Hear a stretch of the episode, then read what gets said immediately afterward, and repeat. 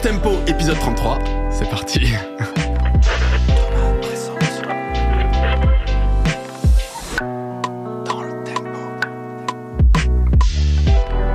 T'arrêtes un peu.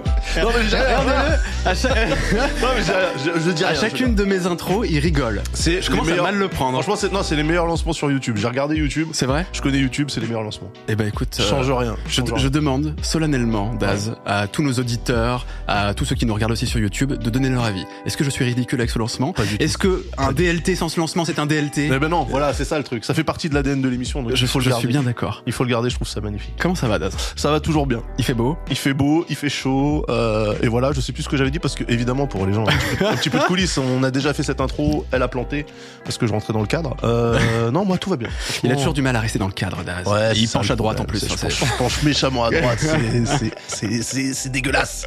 Moi-même, je me, je me hais. Ah, écoute, on fait avec, hein, on fait avec ce que Daz. en parlant de droite, Ouais, au sens cardinal, donc en parlant d'est, ouais. on reçoit aujourd'hui Ah. un artiste Oh là là. de l'est là. parisien. Magnifique. C'est vrai, c'est vrai, de l'Est parisien. c'est Incroyable. T'es impressionné par notre maîtrise un peu de Ah ouais, l'animation ah gros ouais, métier, gros Ouais, hein, métier. t'as vu, Eh oui, eh oui, eh oui. Franchement, je suis... Un artiste tout droit venu du 77. Big up au 77. C'est exotique un peu l'artiste, hein, le 77, c'est c'est lointain. Ouais, ouais. Bah, ouais. Pour les Parisiens, je pense que c'est Ouais, la jungle. savent pas. pour- eux, c'est l'Australie, tu vois. Ouais, c'est ça.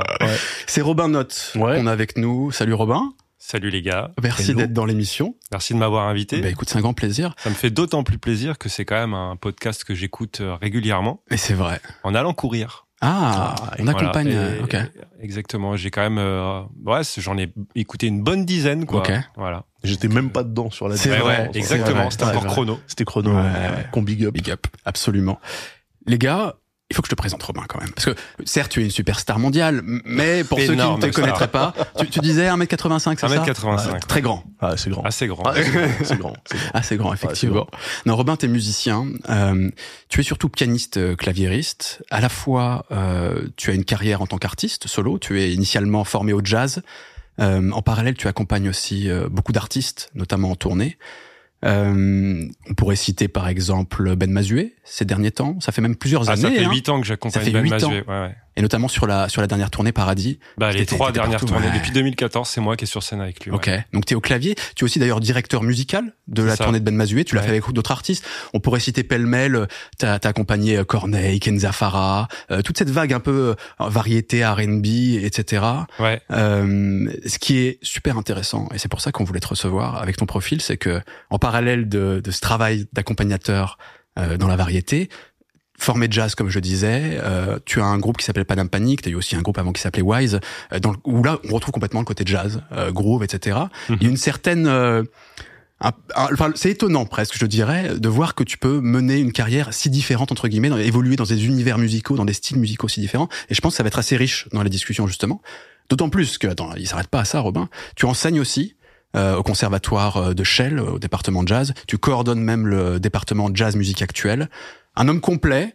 Et l'idée, c'est de discuter avec toi, si tu le veux bien, bah justement cette vie de musicien, du fait de multiplier les activités, de trouver la cohérence dans tout ça, de, de se demander aussi si parfois il y a des raisons économiques derrière. Est-ce que c'est avant tout le, le désir euh, et l'envie de faire des choses différentes qui te, tu vois, qui t'amènent à tout ça ou pas Et voilà, et parler de la vie de tournée aussi, par exemple. Bref, on peut avoir plein de discussions très riches. Carrément, avec grand plaisir. Alors, tu n'as pas dit que j'ai fait aussi euh, pas mal de scuds de, de musique électronique. Absolument. Donc, euh, Mais ça, on y reviendra petit à petit. T'inquiète pas. j'ai fait des musiques de films, enfin, je, le crois que j'ai fait Je- beaucoup, je- de- beaucoup de trucs. je sais aussi que euh, t'es passé par le DJing, tu, tu scratchais, ouais, etc. Ouais, j'ai lu ta bio. ouais. J'ai lu ta bio. Rassure-toi. C'était pour euh, pas, pas résumer à juste Ouais. jazz et, et variété française, tu vois, il y a, Je il y a comprends. plein d'autres trucs et. Ça va peut-être te donner des éléments de réponse par rapport à ce que tu vrai. disais tout à l'heure, qui est, toi, tu, tu séparais un peu les deux. Pour moi, Ouais. c'est la même chose, mais, bon, Mais- je, mais je, veux, je- je veux pas empiéter c'est sur c'est pour lancer justement la discussion. Après, quel avis j'ai, peu importe, j'ai envie de dire. Non, mais c'est, c'est- je trouve ça très intéressant en fait, parce que ça peut poser question justement, euh, parce que parfois il y a des chapelles musicales, mine de rien. Oh. Et j'aime bien le fait que tu illustres ce fait qu'en fait on peut trouver du lien entre tout ça. Quoi. Voilà, carrément, ouais. Ce qu'on va faire, ce que je vous propose, c'est peut-être de commencer euh, avec une première partie. On va parler justement de, de cet aspect un peu double, artiste, euh, solo, perso, et en parallèle accompagnateur, euh, accompagné d'autres d'autres artistes, d'autres musiciens.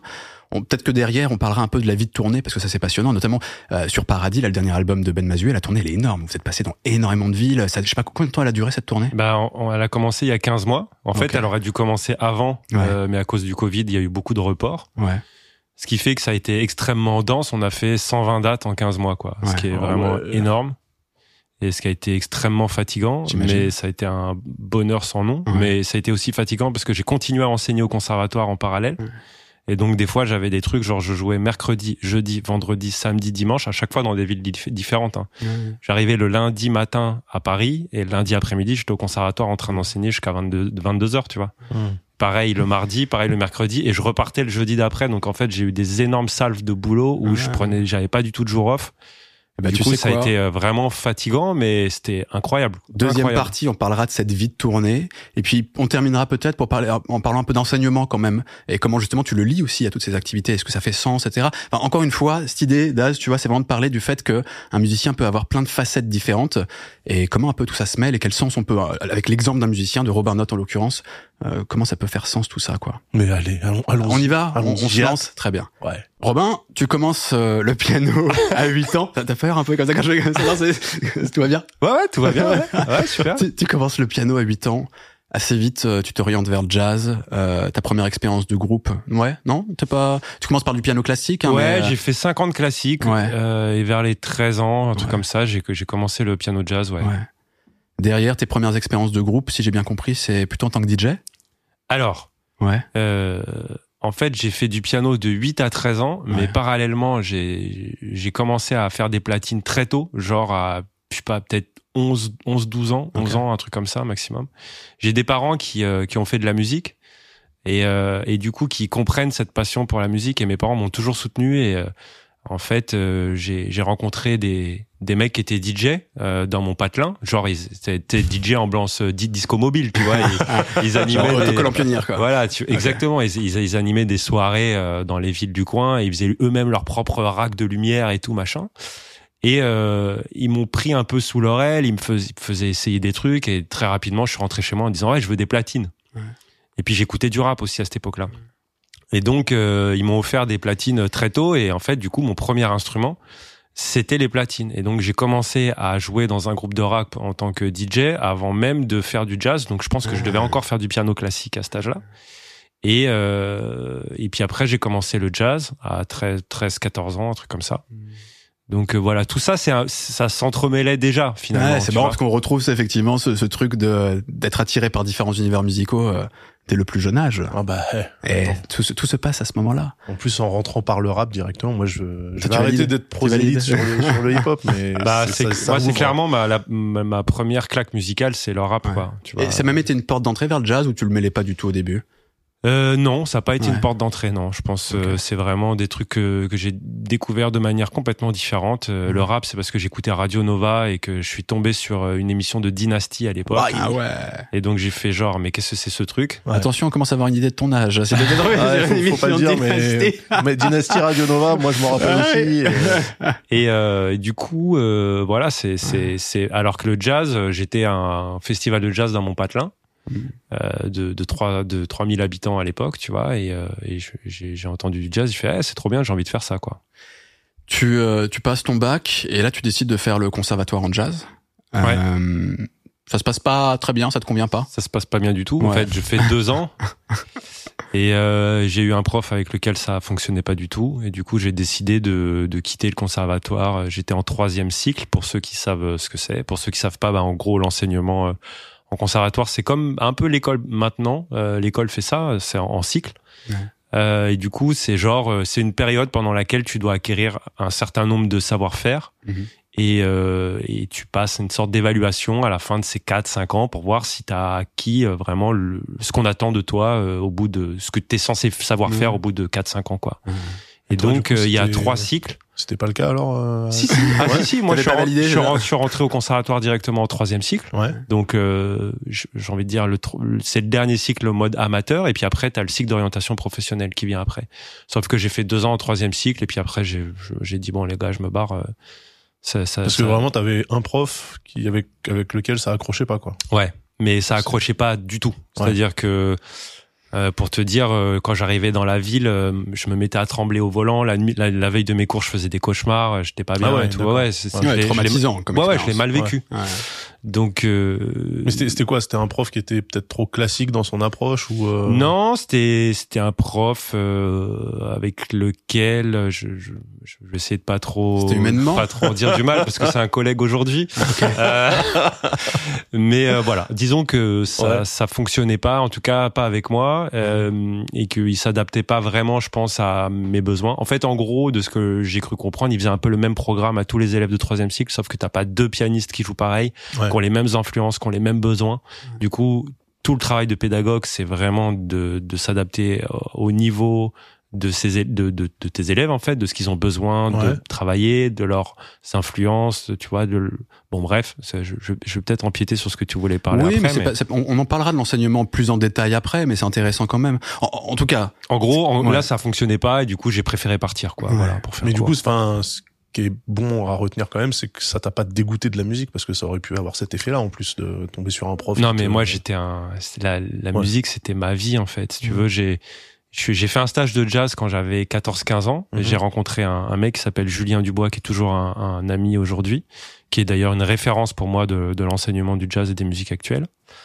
Et, euh, et ce mec-là, il avait 15 ans aussi, il savait qu'il voulait déjà devenir euh, saxophoniste professionnel. Et du coup, il m'a transmis ce truc. En fait, avant cette rencontre, j'avais jamais ne serait-ce qu'imaginé le fait de pouvoir faire de la musique Ouais. toute ma vie, tu vois. Mhm. Il m'a transmis ce truc.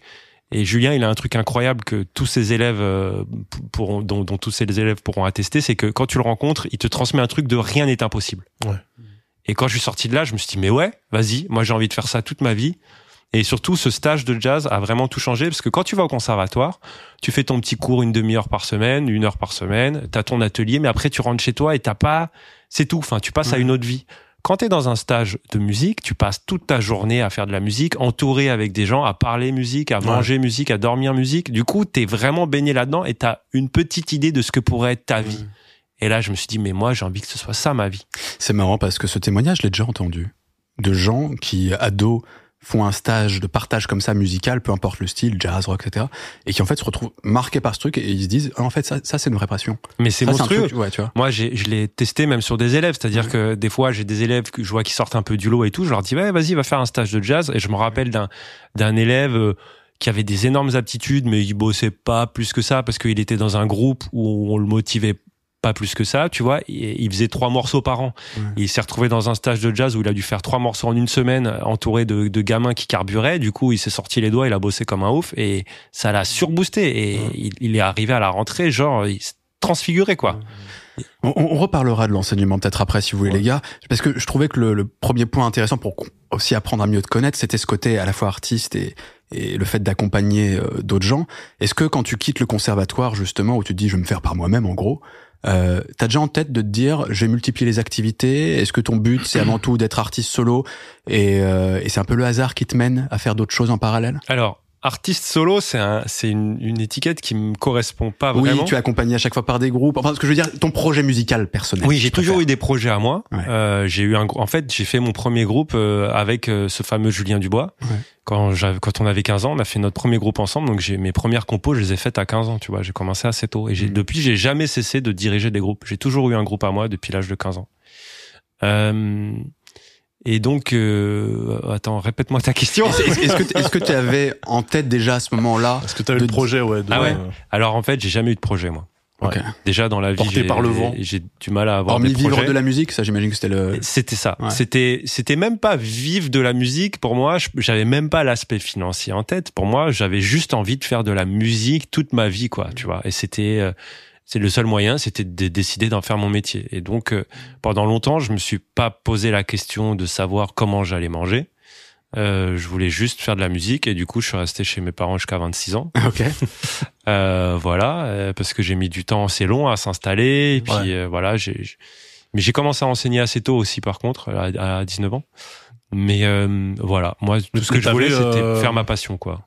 Vivre de la musique, ok. Faire de la musique, ok. Mais t'avais, euh, t'avais des voix qui s'ouvraient devant toi en te disant, ok, il faudrait peut-être que je parte comme ça ou que je fasse ceci ou cela. Non, c'est vraiment. Non, non, non, moi, je. C'est au je- gré des rencontres et. Exactement. Ouais. Moi, en fait, euh, tout ce que je voulais, c'était faire du piano jazz toute ma vie, quoi. C'était vraiment mon truc. Euh.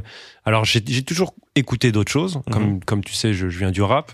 Et après le rap, je suis allé, j'ai fait des, des, des séjours linguistiques en Angleterre où j'ai découvert la jungle à l'époque, et drum and bass, et tout ce, tous ces types de musique qui n'ex- n'existaient pas encore en France à Ouais. l'époque. Toute ta période musique électronique derrière. euh, Exactement. Ouais. La house aussi. Enfin bon, voilà, j'ai écouté pas mal de pas mal de choses différentes et et du coup, j'avais pas de projet autre que. euh, Enfin, moi, je suis un peu un mec euh, obsessionnel. Tu vois, j'ai des lubies. À un moment, je vais me buter à telle musique, après à telle musique, telle musique. Tu vois. euh, et euh, bah, à un moment, j'ai décidé de me buter au jazz tout, tout bêtement. Et donc, moi, mon but, c'était de de devenir euh, déjà de devenir un bon musicien. C'est déjà le premier objectif parce que on se rend pas compte, mais devenir un bon musicien, c'est une tannée en fait. Enfin, c'est un. Qu'est-ce qu'un bon musicien d'ailleurs? Tu vois bah, en tout cas, avoir avoir un certain nombre de, de compétences musicales, de techniques musicales, de, de tu vois, enfin voilà, être un musicien euh, de qualité, ça demande énormément de travail. C'est-à-dire que moi, je- encore à l'heure actuelle, je travaille encore euh, en moyenne 3 à 5 heures de piano par jour, et ça, ça, je fais ça depuis perpète. Pendant Ouais. deux ans de ma vie, j'ai fait 8 heures de piano par jour, 4 heures matin, 4 heures après-midi. À l'époque, euh, à aucun moment tu te dis j'en ai j'en ai plein le dos euh, je vais bah en fait, euh, non, à aucun moment, mais pas de doute sur euh, pourquoi le piano après tout? Est-ce que finalement le trombone c'est pas mieux? Tu vois ce genre de Écoute. ce genre de doute quand t'es devant ton clavier non, non, non, j'ai jamais douté de mon instrument. ouais Euh, j'ai eu des j'ai eu des moments difficiles avec l'instrument parce que c'est j'ai eu des tendinites, euh, j'ai eu des, des, des, des problèmes d'acouphènes, enfin j'ai eu des, des bâtons dans les roues. Ouais. Euh, mais je j'ai jamais envisagé de, de faire autre chose que ça. euh. c'est beau hein franchement. Après, je, je, je, je me suis buté à la basse pendant un moment. J'ai commencé à faire quelques concerts et, j'avais vraiment envie d'en faire mon métier. Euh, résultat, techniquement, ça rentrait, ça, co ça, ça cohabitait pas trop bien avec le piano. Et quand j'ai commencé à faire Corneille et qu'il fallait faire des pianos-voix euh, devant what 1000 personnes, euh, je me suis dit bon bah on va peut-être focus, euh, piano ouais et- focus piano. Donc j'ai mis la basse de côté. J'ai toujours fait un peu de batterie. Mhm. Et puis j'ai pris des cours de trompette pendant deux ans. Et là, mon pote, un désastre absolu. j'ai eu trois profs. Les trois, ils m'ont dit euh, genre, j'ai jamais vu ça. Ah vrai ouais, à ce point. Ah ouais, Ah, à, ce point, à ce point que, que à chaque fois que j'en parlais à un autre pote trompettiste, il me disait non mais viens me voir, moi je vais y arriver. J'étais devenu genre euh, le, le défi. Et lui aussi s'y cassait les dents. Et les- tout le monde s'est cassé les dents avec moi. Tu vois, la trompette ça a jamais marché. Jusqu'à c'était quoi qui qui prenait pas du coup euh, bah en fait, je sais pas, tu sais c'est un, c'est un truc vraiment particulier sur euh, sur la pince et tout. ouais. Enfin voilà, c'est c'est c'est un truc musculaire et, et un- et un pote un pote m'a fait écouter euh, m'a fait essayer le trombone ouais et là ça marchait beaucoup mieux. Donc c'est peut-être l'embouchure de la trompette qui est trop petite pour ma bouche, Mhm. j'en sais rien, mais en tout cas euh, ouais non la trompette euh, c'était vraiment un désastre absolu quoi. Est-ce est-ce que on peut parce que je pense qu'il y a différents types de, de musiciens et d'artistes, euh, ou en tout cas presque autant que d'artistes évidemment, mais il y a quand même des profils qu'on peut dégager. A des gens qui ont tout de suite envie de s'exprimer, par exemple, de, de- à travers un projet très personnel, etc. Euh, toi, t'étais peut-être plus dans une culture de, de l'interprétation, de jouer l'instrument avant tout, et d'une certaine manière, peu importe où tu l'appliques, alors j'imagine avec des préférences, etc., mais avec l'idée de, bah moi, à partir du moment où je vais dans un endroit pour jouer du piano, que ce soit mon projet perso, d'autres, etc., ça me va? On peut dire un peu ça? Ah non, Non, c'est pas passé comme ça alors? c'est l'inverse. C'est l'inverse. En fait, moi, comme je te disais, j'ai eu mon, Ouais. mon groupe à 15 ans et j'ai commencé à composer à 15 ans. Et en fait, j'ai j'ai eu à chaque fois, j'ai j'ai j'ai fait, j'avais besoin de composer. C'était vraiment un truc très important pour moi. Euh, j'ai eu ce premier groupe, après j'ai eu un autre. J'ai d'ailleurs eu un, premier prix de composition au concours de jazz de la défense en 2001, donc ça, ça fait 20 piges. Euh, et euh, et après, j'ai fait de la musique électronique. Enfin, j'ai fait de la house surtout. Et là, c'était pareil. En fait, j'avais un besoin de composer, de créer. C'était vraiment quelque chose de très important pour moi. Chose qui n'est absolument plus le cas aujourd'hui. Ok. Euh, aujourd'hui, c'est devenu une tannée de, de composer parce que je suis devenu tellement exigeant avec moi-même, tellement dur avec moi-même que j'accouche dans la douleur, je me juge en permanence et tout. Et là, mon vrai travail de, de, de ces derniers mois, c'est de lâcher prise, de moins me juger, de moins être dur avec moi-même. Et c'est, c'est, en fait, je- je- j'ai atteint un, un, un, un degré d'exigence qui est devenu insoutenable, en fait. C'est marrant du ça, coup, parce que, euh, euh, en fait, on aurait tendance à penser que c'est l'inverse, c'est-à-dire que plus tu maîtrises, plus tu as des, tu, tu, tu vas aller vers un- une sorte de facilité, tu vois. De, et en fait, toi, c'est le contraire. C'est plus, plus t'es bon, plus tu pratiques, plus t'as des exigences envers toi-même, et plus ça va te bloquer pour euh, pour la compo. Bah écoute, dé- déjà, euh, d'une manière générale, j'ai fait beaucoup de musiques différentes aussi parce que j'ai jamais réussi à rester dans une zone de confort. quand j'ai produit beaucoup de house euh, et que j'ai commencé à avoir des automatismes, c'est là où je suis passé à autre chose. Pareil avec le jazz. Euh, parce que mon tout premier disque c'est un, groupe, c'était vraiment du jazz, jazz euh, sérieux quoi. Mhm. Et euh, et j'ai commencé à avoir vraiment des automatismes de, de, de composition et tout. Et du coup, je me suis dit bon bah faut que je passe à autre chose. Et en fait, d'une manière générale, je, je suis quelqu'un qui reste pas dans sa zone de confort et qui se challenge en permanence. Ouais. Du coup, bah voilà, ça crée aussi de, de- de- je me mets moi-même en difficulté. Mhm. Euh, ce qui a pu être euh, assez moteur à une période et qui aujourd'hui ne l'est plus. Donc euh, là, j'essaie de me remettre à composer pour Panique pour un éventuel prochain projet, mais euh, bon, c'est vrai que c'est difficile parce que je suis devenu terriblement exigeant euh, et je regrette quelque part à l'époque où j'étais plus insouciant et où je Mhm. composais juste pour le plaisir de composer sans Ouais. sans, Sans te prendre la tête. sans me prendre la ouais. tête.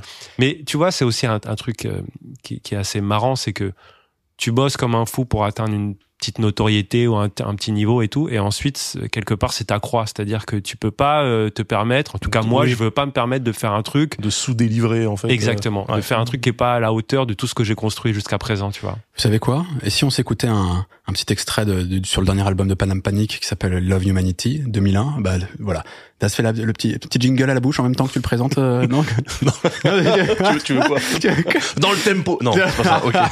Allez, on s'écoute. C'est sur le, c'est le tout premier morceau Love Humanity. Love ouais, Humanity, tu ça va mettrais pas Takuya plutôt le deuxième Allez, bah c'est quoi Allez, Tu peux choisir. C'est parti. C'est quelle année, ça Ça, c'est- 2001. Non, 2021. Ah oui, 2021, voilà. pardon. Oui, oui, oui, je dis 2001, pardon. 2021, bien sûr. C'est le dernier album. Voilà.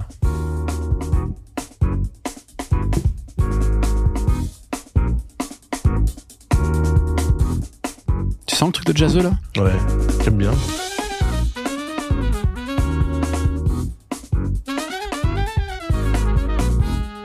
C'est-à-dire que chaque morceau fait 18 minutes non, non, justement, non. j'ai fait attention à ça. Ouais, c'est vrai. Bien sûr.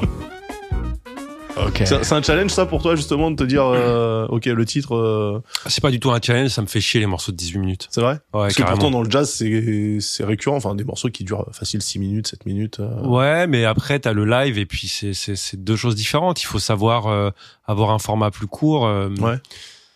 Et s'adapter à, à l'écoute. euh, Enfin, tu vois, c'est c'est après le, live, le morceau il peut durer un quart d'heure, je m'en fous. Si, si, Ouais. si ça se justifie. Oui, s'il y a, si- y a une raison. Mais euh, du coup, ça rentre dans le processus créatif pour toi de te dire, euh, on va partir sur du 4 minutes, 5 minutes. euh. Bah, euh, pas sur le processus créatif parce que tu sais le format jazz c'est euh, ce qu'on appelle thème solo thème donc exposition de la mélodie le thème ensuite Ouais. improvisation et ensuite re, euh, réexposition de la mélodie ouais. c'est juste que en studio tu dois limiter les solos Ouais. donc euh, si le mec il veut raconter une histoire longue tu dis eh non tu peux pas Et là, pour euh, donc euh, Pan- Panam Panic, c'est le groupe. Euh, vous êtes combien dans, dans On est cinq. Cinq. ok. Ouais. Et donc toi, tu fais euh, clavier. Euh... je joue du Rhodes Ouais, du ah putain, j'adore. c'est Rhodes c'est vraiment mon instrument principal en fait j'ai fait tous mes albums au Rhodes Ouais. depuis toujours Qui donc euh, voilà jour. je suis plus rhodiste si ça se dit que, pianiste. Ouais. Tu vois, le piano, euh, je- finalement, je découvre presque maintenant, quoi. Tu vois. Alors moi, ce que je trouve étonnant quand même, c'est que on vient d'écouter ce que tu fais avec Panam Panic. Et tu te retrouves quand même. Alors là, c'était euh, c'était un morceau récent, mais globalement, euh, t'as toujours eu une activité très jazz. Bon là, on est jazz groove, on est. Non, ouais.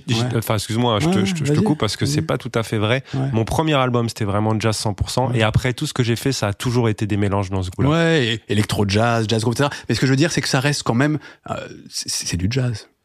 Oui, c'est une sorte de jazz, mais Ouais. je veux dire, il y a jazz et jazz, quoi. Tu vois, Ouais. c'est-à-dire que il y a, il y a T'as vu comme ils sont compliqués les jazzeux Ah, c'est les bons chasseurs et les mauvais chasseurs. non, mais c'est-à-dire que moi, je, il y, a- il y a toute une frange du jazz qu'on pourrait qualifier d'élitiste, et moi, j'ai aucun problème avec ça parce que c'est une réalité. Je pense que il y a toute une il y a tout un jazz qui, où, où si t'as pas la culture, c'est difficile parce Mhm. que c'est une musique rugueuse, compliquée, euh, et du coup qui demande certains certains repères culturels. Ouais. Moi, j'ai fait toute ma vie, à part mon premier album qui était un album de jeunesse où c'était clairement ce que j'avais envie de faire. et Je le regrette pas. Il, il est il est ce qu'il était, mais en tout cas, il Une était forme de sincère. démonstration aussi? Non, pas vraiment, Ouais. mais c'était la musique. euh, Il y avait, il y avait, codes, il y avait plus d'accords que de notes dans la mélodie, si tu veux. Donc c'était vraiment euh, compliqué comme musique, tu vois. Quand j'écoute aujourd'hui, je me demande comment j'ai pu écrire ça. Euh, mais après ça, j'ai toujours cherché à faire, à démocratiser cette musique. En gros, j'essaie de faire du jazz pour les gens qui n'aiment pas le jazz. Moi, moi, je qualifierais ça, et c'est pas du tout. un- moi, de ça, justement. Ouais, c'est pas du tout un gros mot dans ma, dans ma bouche. C'est easy listening. C'est du jazz easy listening. C'est-à-dire, que tu trouves les codes assez facilement, même quand tu viens pas du tout de ce milieu. C'est l'idée. Ouais. C'est l'idée. En fait, si tu veux, moi, mon public de référence, un peu, c'est mon père. Ouais. C'est-à-dire que mon père, euh, il écoute pas de jazz, il apprécie pas spécialement ça, mais s'il trouve quelque chose auquel se raccrocher, il va pouvoir apprécier. Et du coup, je lui ai fait écouter les trucs. S'il kiffe, ça veut dire que c'est gagné. Ça veut dire que euh, je peux à la fois avoir une certaine exigence sur l'improvisation, sur la composition, euh, sur sur l'interprétation, mais avoir un côté accessible dans la composition, euh, des thèmes qu'on retient ou des grooves qui qui qui fonctionnent, enfin quelque chose qui fait que c'est pas une musique pour euh, mec qui s'écoute jouer et qui sait, tu vois, tu vois, ça m'intéresse pas ça du tout. Ça n'est pas ma démarche musicale. Je respecte ceux qui le font, mais moi c'est pas du tout mon truc quoi. Mais du coup, tu disais que euh, tes deux parents étaient dans la musique? Non, non, non, non, non. Euh, ma mère, elle, soutenu, elle a, mais ouais. ma mère, elle a chanté euh, quand elle Ouais. était jeune, et mon père, il a fait de la basse quand il était jeune. Mais il- Non, ils comprenaient en tout cas la démarche artistique. Mais Voilà, ouais, ils ok. n'ont pas fait leur métier ni l'un ni l'autre. Euh, euh, Enfin, ma mère, elle a un petit peu fait le métier de chanteuse, mais pas longtemps. Euh, elle a fait un peu manager aussi, hein, mais pas longtemps. Et mon père, lui, il a fait de la basse euh, dans des groupes, euh, voilà, de l'époque. Et C'est marrant parce que euh, normalement, les, enfin, les, les gens de notre génération, sans donner plus d'indications, euh, De votre génération à tous de les deux. notre Moi, je me génération. désolida- je me les anciens, désolidarise, hein. on est, on est les anciens. c'est, euh, tu vois, moi, si je, si je prends mon cas, c'est mon père, c'est un buté de jazz, tu vois. Et, euh, Ah, moi, pas du tout. Hein. Ouais, c'est ça qui est marrant parce que euh, normalement, enfin pour moi, c'était un truc qui se transmettait, euh, tu sais, par euh, descendance en fait. C'est vraiment. euh, alors que toi, pas du tout. Tu y es allé de toi-même. Euh, Ouais, t'es- rentré dedans. euh, ce qui est pas la musique la plus accessible en fait. C'est vrai que. Tu, vois, Mais- si tu, tu passes par le hip-hop en plus, donc. Euh, Mais ça, c'est c'est- c'est un, un sujet assez marrant parce que tu vois, au conservatoire, on a plein d'élèves qui viennent jouer du jazz mais qui n'en écoutent pas et, et, et c'est assez paradoxal. Du coup, tu, tu sais, tu cherches à leur faire écouter, à leur faire aimer et tout. Donc, tu cherches des entrées. Par exemple, s'ils écoutent du rap, bah, tu vas essayer de trouver un truc jazz rap justement pour les amener et puis après Mhm. progressivement les amener ailleurs. Mais quand je réfléchis à moi, euh, en fait, euh, la première fois que j'ai écouté du jazz, j'ai kiffé en fait. Ça m'a toujours parlé. Il n'y a pas une fois où je- ça m'a demandé des efforts. Ce qui m'a demandé des efforts, c'est quand je suis allé dans des trucs extrêmes type euh, free jazz où là, il y a vraiment plus aucun code. Ouais. Là, j'ai pas adhéré. Mais euh, la première fois que j'ai entendu du jazz, j'ai kiffé en fait. Mhm. Quel, quel que soit, enfin, il y a pas beaucoup de styles de jazz que j'aime pas en vrai, tu vois. Et alors, t'as- t'as un artiste toi qui t'a en jazz, euh, qui, sur, sur- justement sur lequel t'as accroché directement en disant ok. euh, Bah, la première tarte que j'ai eue, c'était à mon fameux stage de jazz là, et c'était un, un morceau d'Herbie Hancock. Quoi. ouais, ok. J'étais, ça m'a fasciné et d'autant plus que j'ai une filiation directe en termes de style de jeu parce que moi je suis vraiment un rythmicien. Ouais. C'est vraiment mon point fort, c'est un truc que j'ai jamais bossé le rythme et pour lequel j'ai toujours eu des facilités. Et on m'a fait écouter un morceau où le mec fait un solo vraiment principalement rythmique, tu vois. Et du coup, euh, ça m'a parlé tout de suite, quoi. Et puis le donc, côté voilà. fusion entre guillemets, ou en tout cas mélange des genres. Ouais, bah, c'est ça, ouais, parce que moi, Herbie Hancock, je sais pas, enfin, dans ma tête, c'était pas du jazz au sens où je l'entends, mais. ouais, ça, ça l'est, mais il a, il a tellement touché à tout. Bah, le gars, en fait, toute sa carrière, il a continué d'évoluer. c'est fou. Il a commencé par du jazz vraiment très classique, blue note, euh, Ouais. très euh, très blues et tout machin, un peu bebop et puis au fur et à mesure il a évolué et puis après il allait sur des sur des trucs vraiment plus free, enfin free euh, toute proportion gardée mais euh, en tout cas plus ouvert. Ensuite, il a été euh, sur des trucs jazz funk, Ouais, plus euh, funk, tu vois, machin, jazz rap. euh, Enfin, Mhm. il a fait plein de trucs, quoi. Je l'ai, je l'ai vu en concert à la Défense là l'été dernier. Euh, il, il a, il a, je crois, il a plus de 80 ans, je crois. Et euh, impressionnant encore Euh, d'avoir la pêche. De, il, il avait une date, je crois, le jour d'avant. Le mec, il a encore la faim, tu vois, de faire des concerts. Alors, il est assis la plupart du temps, mais il va quand même avec la guitare à un moment, tu vois, euh, sur scène, il bouge un peu, etc. Je te, je te souhaite la même longévité. Bah. Bon, jazz. Ok, jazz. Alors avec euh, jazz déjà ouvert en réalité, avec Ouais. la, la volonté de s'ouvrir à un plus grand public, etc. Mais quand même jazz. Et puis tu finis par accompagner des gens qui font des musiques comme ça. Ouais, Corneille, ouais. C'est pas le même délai. Là. Bon, j'avance un peu parce qu'on va reconnaître le morceau. Ça te rappelle des choses, Daz? Ah là là On payait en francs encore à l'époque. Allez, je mets le refrain parce qu'on le connaît. Palapapa. Ah. Ah ouais. Bon, grand classique. Bah, Corneille, hein. Ce qui est intéressant, en fait, c'est de voir que tu te connectes euh, à une scène complètement différente de, de, de musique, plus de variété, populaire, etc. Euh, ça, ça peut être aussi, on a évoqué un Galfy, Ben l'Oncle Soul, etc. Alors pour certains, vraiment, tu accompagnes sur le long terme, typiquement comme tu le fais avec Ben Mazué. Parfois, c'est juste pour quelques quelques scènes, etc. Euh, mais il y a des, en plus, c'est des gens qui se connaissent parfois entre eux. Il y a des ponts, des ponts, etc. Comment t'en arrives à bosser avec notamment euh, dans les années 2000 avec des Corneille, des Ken Zafara, etc. Toi qui viens du jazz, qu'est-ce que tu te dis? Alors c'est pas les années 2000, hein. moi c'est les années Ouais. 2010. C'est 2010. pas du tout la même chose Ouais. parce que il faut quand même préciser Ouais. ça. euh, 2000, les années 2000, Corneille c'est là où il vend un million et demi d'albums, où c'est une énorme, énorme star. après, toi. Moi, je suis arrivé, oui, il s'était Ouais. pris un méga four, euh, il avait eu 4-5 ans d'absence et il revenait par la petite porte. Est-ce que ça veut dire que c'était plus accessible pour toi en tant que musicien de pouvoir accompagner un artiste comme ça Non, non, non, c'est pas spécialement ça, c'est pour resituer. C'est-à-dire que moi, la première date que j'ai faite avec Corneille, c'était dans une petite péniche à Lille devant 100 personnes. Ouais. Alors, on n'était que deux musiciens sur scène, c'était très intimiste et c'était le retour de Corneille euh, par la petite porte. Ouais. Ouais. Donc euh, moi, j'ai pas connu la grande époque de Corneille où il était vraiment énorme, quoi. Tu vois, il a été vraiment, vraiment très, très gros à une Ouais. époque. hein. Donc, euh, alors, pour répondre à ta question, Ouais. comment j'arrive là-dedans? Alors, en fait, c'est une histoire de réseau.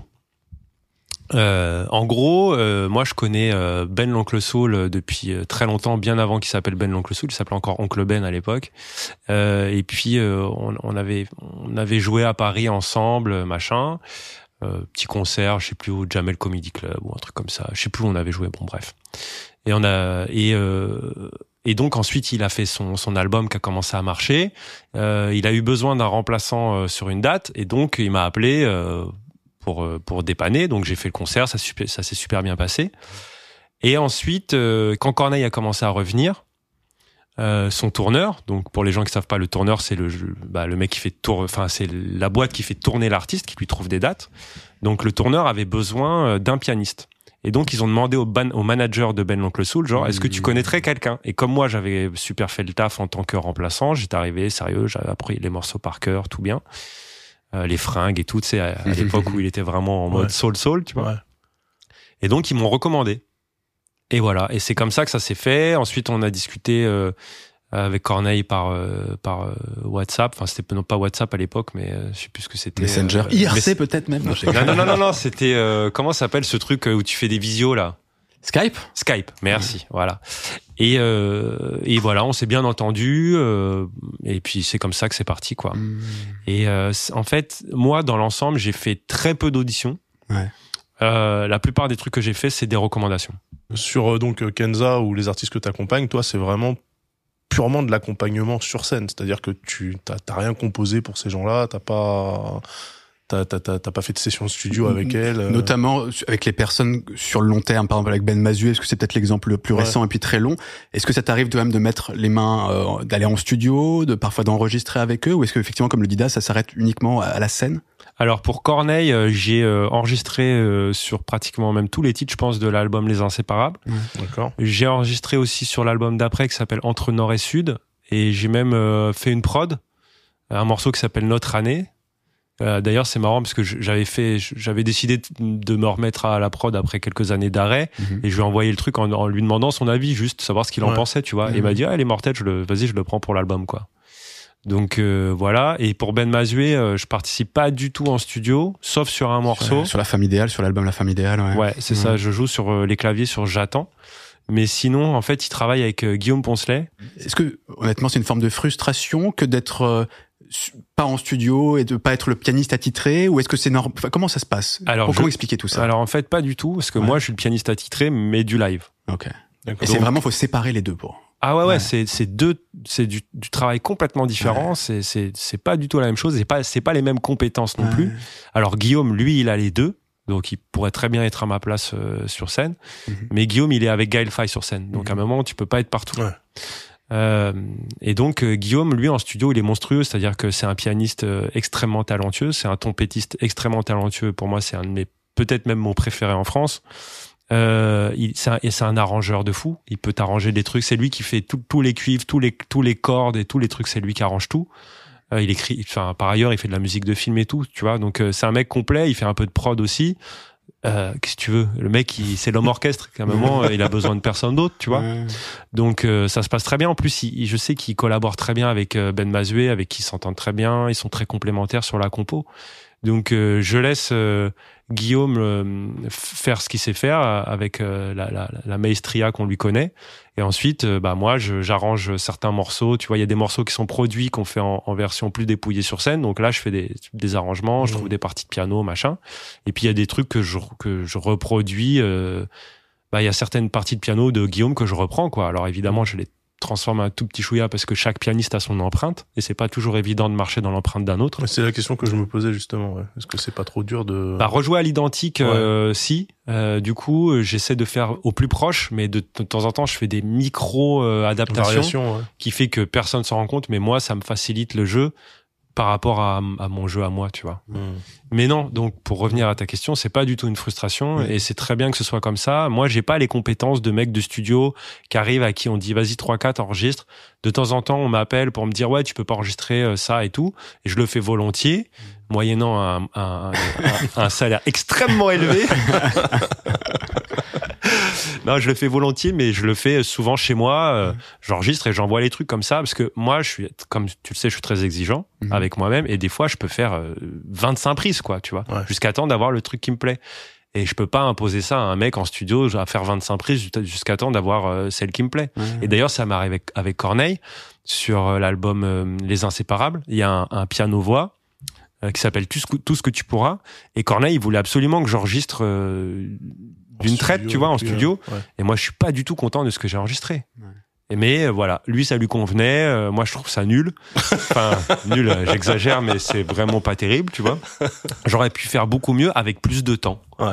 Tu vois, pour travailler ma partie, chercher. J'aime bien prendre le temps de faire les choses bien. Et du coup, bah, quand on attend de moi que je trouve les réponses tout de suite, je me, je me mets la pression, je suis pas bien et je le vis mal en fait. Donc Ouais. euh, autant qu'un mec comme Guillaume, lui, tu dis un truc, 3-4, c'est enregistré, merci, au revoir, le mec Ouais. est parfait, qu'est-ce que tu veux faire Enfin, J'ai pas ses compétences, tu vois. Euh, on s'écoute un peu de parce que tout le monde ne voit peut-être pas Ben Mazué. D'ailleurs, ça c'est un truc. Tu me dis si t'es d'accord. Alors toi t'es dedans. Je sais pas si t'as un regard euh, avec un peu de recul dessus. C'est marrant parce que à la fois c'est un mec assez important dans la chanson française aujourd'hui, et en même temps c'est c'est pas pas un nom que tout le monde connaît dans le grand public. Enfin, tu sais, il y a un espèce de. Est-ce que c'est que l'époque a changé, qu'il y a plus le temps de qu'on peut avoir sa niche entre guillemets, et d'être quelqu'un d'important sur une scène sans être la méga star à l'échelle nationale? Euh, Alors, il y a un truc étonnant. je Ça, c'est pas nouveau. Hein. Ça, Ouais. c'est pas, c'est pas du tout nouveau. Je veux dire, il y a, il y a plein de groupes euh, euh, de chansons françaises ou et assimilées. Tu vois, je pense à des trucs genre Carpath ou des groupes de festivals, par exemple, comme ça, qui font album sur album, qui en remplissent, qui font des tournées et que personne on connaît. Pas parler Ouais, mais pour autant, il y a quand même une couverture médiatique de Ben Mazué. C'est pour ça que c'est un entre-deux. C'est pas seulement, tu vois, le, le mec qui est, qui est seul dans son coin, entre guillemets, avec son public fidèle et qui fait quelques tournées ou quelques festivals, etc. C'est quand même, euh, là, il y a, par exemple, il y a beaucoup de, de buzz autour du fait qu'il fait un album commun avec Grand Corps Malade et Gelfa, etc. C'est un mec quand même qui est exposé. Mais pour autant, c'est pas Johnny Hallyday, tu vois. Alors qu'il il y aurait le, euh, j'exagère avec Johnny Hallyday, mais tu vois ce que je veux dire, le potentiel d'un truc très grand public, plus, le, que le nom soit encore plus connu. Bah, en, en fait, le truc de Ben, c'est qu'il est en pleine pente ascendante. Moi, depuis que je joue avec lui, euh, je crois qu'il avait genre euh, 15 000 followers euh, sur Insta quand je l'ai connu. Maintenant, il en a 100, 110, tu vois. Donc, euh, depuis que je travaille avec lui, depuis 8 ans, je l'ai vu faire ça, tu vois. Vraiment, euh, ah oui, pour les gens qui écoutent, je suis en train de mimer La pente ascendante. pente ascendante.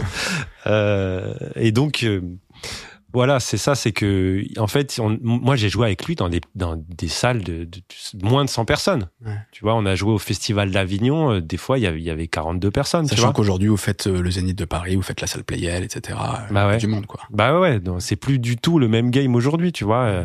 Donc, euh, il y a une époque, euh, on sortait de scène, on, on pouvait discuter avec chacun des gens qui étaient dans la salle, tu vois. C'était hyper cool d'ailleurs. Maintenant, c'est plus possible. On parlera de la vie en tournée. Juste euh, pour, pour les gens qui ne connaissent pas éventuellement voient un peu l'univers musical de Ben Mazué. Il y, a- un de ces tubes sur la femme idéale qui est La mer calme. On peut mettre ça par exemple pour commencer. Euh, toi, t'as as des morceaux que t'aimerais plutôt écouter de Ben ou que t'apprécies en comme fait, ça on donne un bah, exemple? surtout son single, c'est quand je marche, quoi. Ouais. C'est Eh ça bah, son. écoute. Mais oui, mais c'est sur Paradis. Moi, je voulais mettre aussi sur l'ancien. Mais vas-y, allez, on met Quand je marche. C'est parti. Faut que je rappelle mon père d'abord, faut que je prévoie cette fête que j'ai promis de faire pour le disque d'or, faut que je pense à l'été, trouver des colos pour les gamins, demander quand est-ce que je les ai, et puis pour qu'ils voient leurs cousins, faut que je sache ce que mes sœurs ont prévu, elles vont me dire qu'elles me l'ont déjà dit, je vais répondre oui mais que je sais plus, puis faudra que je pense à samedi, j'aimerais les emmener à la mer, loin de ces humeurs grisâtres, et dimanche on ira voir mon père, on regardera le match. C'est Renault en fait votre. C'est vrai, hein. Il y a un il y a, un- truc, il y a hein. un truc de Renault une sur, sur la ce Renault. titre en Ouais, particulier. Un peu dans Mistral gagnant hein, sur les bords. Mais euh, pas, pas, pas en général, mais sur ce titre, euh, c'est vrai. Ouais, le, la, façon de. de scander un peu presque ouais, de. de balancer le texte. et Ouais. tout, euh. Effectivement. Après, C'est- difficile de résumer un artiste comme Ben Ouais, en, un bout de chanson Ouais. parce qu'il a un univers assez assez vaste. Alors, il parle princi- principalement d'amour. Hein. Mhm. Puis là, la, la Paradis, c'est un album sur son divorce, quoi. Tu vois, Mhm. enfin sur sa séparation. Donc euh, voilà, mais il, il arrive à faire de, d'une manière générale, sur tous ses albums, il y a des sujets différents, mais il arrive à toucher euh, à l'essentiel d'une émotion et qui fait que moi j'ai des potes qui connaissaient pas du tout, qui sont venus voir en live et qui ont adoré et qui ont, été super touchés. Bah d'ailleurs, moi quand j'ai commencé à travailler avec euh, Ben, parce que tu vois, on parlait de rencontres l'autre fois. Et là encore une fois, c'est par recommandation, c'est-à-dire que à la base, Ben, il, il avait, il avait des musiciens, il faisait des concerts normaux entre guillemets, et puis il a décidé de changer de format il a décidé de faire euh, une, sorte de seul en scène avec des morceaux joués et puis Mhm. des bouts de, de texte un peu scandés où il Mhm. joue un peu, enfin pas des sketchs, c'est pas du tout le mot adapté, mais où il joue des personnages où, où il s'adresse aux gens, tu Mhm. vois. Donc pas un concert où ça joue d'une traite, tu vois. Mmh. Forme de mise en scène, quoi. Exactement. Ouais. Et donc euh, il a décidé de, de faire ça avec un pianiste et il a proposé à Guillaume. Et Guillaume à l'époque il était avec Ayo. Et donc il n'était pas du tout disponible. Et donc il m'a appelé, il m'a dit ouais tu connais Ben Mazué Je dis bah non. il m'a dit bah écoute et si ça te plaît je vous mets en relation tu vois. J'ai écouté deux chansons j'ai pleuré et donc j'ai dit bah vas-y c'est bon c'est parti quoi tu vois. Est-ce Et- que, est-ce que pour accompagner un artiste, il faut d'une part aimer sa musique, voire aimer la personne, ou on peut quand même le faire, euh, même si c'est parfois plus compliqué? Alors on euh, voudrait dire que j'ai une réponse euh, c'est toi, c'est ta vision à toi. Euh, Moi, je connais des mecs qui sont des mercenaires. Enfin, tu vois, je- ça, ça fait un peu, euh, c'est un peu péjoratif, mais en tout cas, des mecs qui on va dire, qui sont très très professionnels et qui savent faire la part des choses. Euh, pour moi, c'est plus difficile. Ouais. Alors déjà, même besoin de d'adhérer avec le ce que l'artiste propose quoi. bah, Vraiment. musicalement, déjà, moi, je peux pas jouer un mu- une musique Mhm. qui me plaît pas. Mhm. Ça n'est pas possible, tu vois. On m'a déjà proposé des trucs euh, que j'ai refusés euh, parce que ça me plaisait pas. Mhm. Et, euh, et même des, des, des trucs euh, financièrement très intéressants, tu vois. Ouais. Et ça n'est pas pour moi une, euh, ça n'a pas de valeur pour moi, tu vois, l'argent. Enfin, En tout cas, euh, je, Oui, c'est pas ça rentre pas dans l'équation. ça rentre tu- pas dans l'équation du tout. Je veux dire, euh, si on me propose un truc extrêmement bien payé, euh, enfin de toute façon c'est jamais extrêmement bien payé, mais en tout cas bien payé, mais qui me fait chier, bah écoute, je préfère rester chez moi et puis bouffer des pâtes, tant pis, tu vois. Ouais. Euh, ça m'intéresse pas. J'ai va pas- besoin. on va pas citer de nom, mais, mais moi ça m'intéressera, on en discutera après. du coup. Ouais, non, mais des fois il y a des artistes de qualité, mais juste j'adhère pas à la musique en fait, Ouais. tu vois. Ouais, C'est- pas que c'est pas bien, hein. c'est juste moi j'adhère pas à la musique et du coup si je si je si je me projette pas dans le truc, en fait moi si tu veux j'ai j'ai je suis quelqu'un de très engagé dans la vie. Quand je fais un truc, euh, je le fais à fond et j'ai besoin de savoir que ce que je vais apporter ma, ma pierre à l'édifice, que je vais que le fait que ce soit moi, ça va servir à quelque chose, tu Mhm. vois. Si ça peut être euh, n'importe qui lambda et que en plus j'y kiffe pas spécialement, bah autant prendre euh, n'importe qui lambda. lambda, ouais. Voilà, tu vois, ça, je m'en fous quoi. Ouais. Et sur l'aspect humain, au-delà de la musique, on peut tourner avec quelqu'un euh, où parfois il y a de la tension, où faut s'aimer, il faut, il faut que tu vis ensemble. Bah, et, ça, et ça va nous permettre ensuite de passer à la deuxième partie sur la vie de tournée, justement. Alors moi, globalement, j'ai j'ai tourné avec des mecs adorables. Ouais. Euh, j'ai eu une tournée, euh, bah, d'ailleurs, qui s'est pas faite. Enfin, euh, voilà, j'ai travaillé avec Doc Gineco.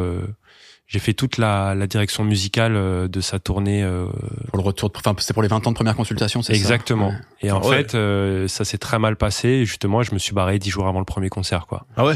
Ah ouais, ouais, c'était, c'est- ça s'est très mal passé ça, humainement. ça, ça a l'air d'être un mec plutôt euh, relax. tu vois? Ouais, voilà, ça a l'air.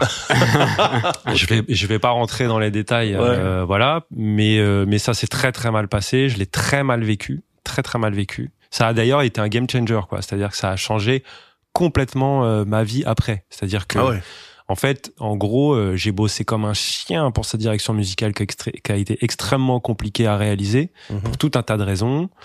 Et, euh, et j'ai eu aucune reconnaissance, rien du tout. Je me suis, je me suis fait vraiment euh, cracher dessus, quoi. Donc, euh, à un moment, j'ai dit, bah les gars, euh, bah stop, quoi. Ça y est, je me casse. C'est d'autant plus con que musicalement, l'album, il est super intéressant. Ouais, première Ah, mais il mais laisse tomber. Moi, j'étais trop fier de faire ça. Ouais, Et, cet album, il déchire. Ouais.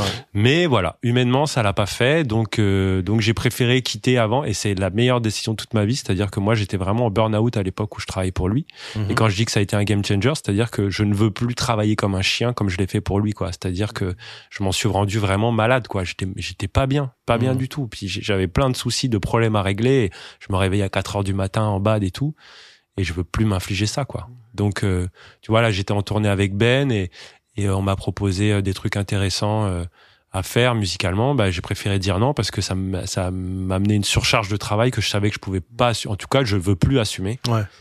Et voilà. C'est bien, ça t'a Ouais, permis de. Ouais, non, mais c'est bien de justement de savoir un peu de Enfin, ça t'a permis de savoir ce que tu voulais, ce que tu voulais pas, etc. Donc quelque Mmh, part, exactement. formateur aussi, quoi. C'est clair. Mais en tout cas, pour revenir à ce que tu disais, Mm.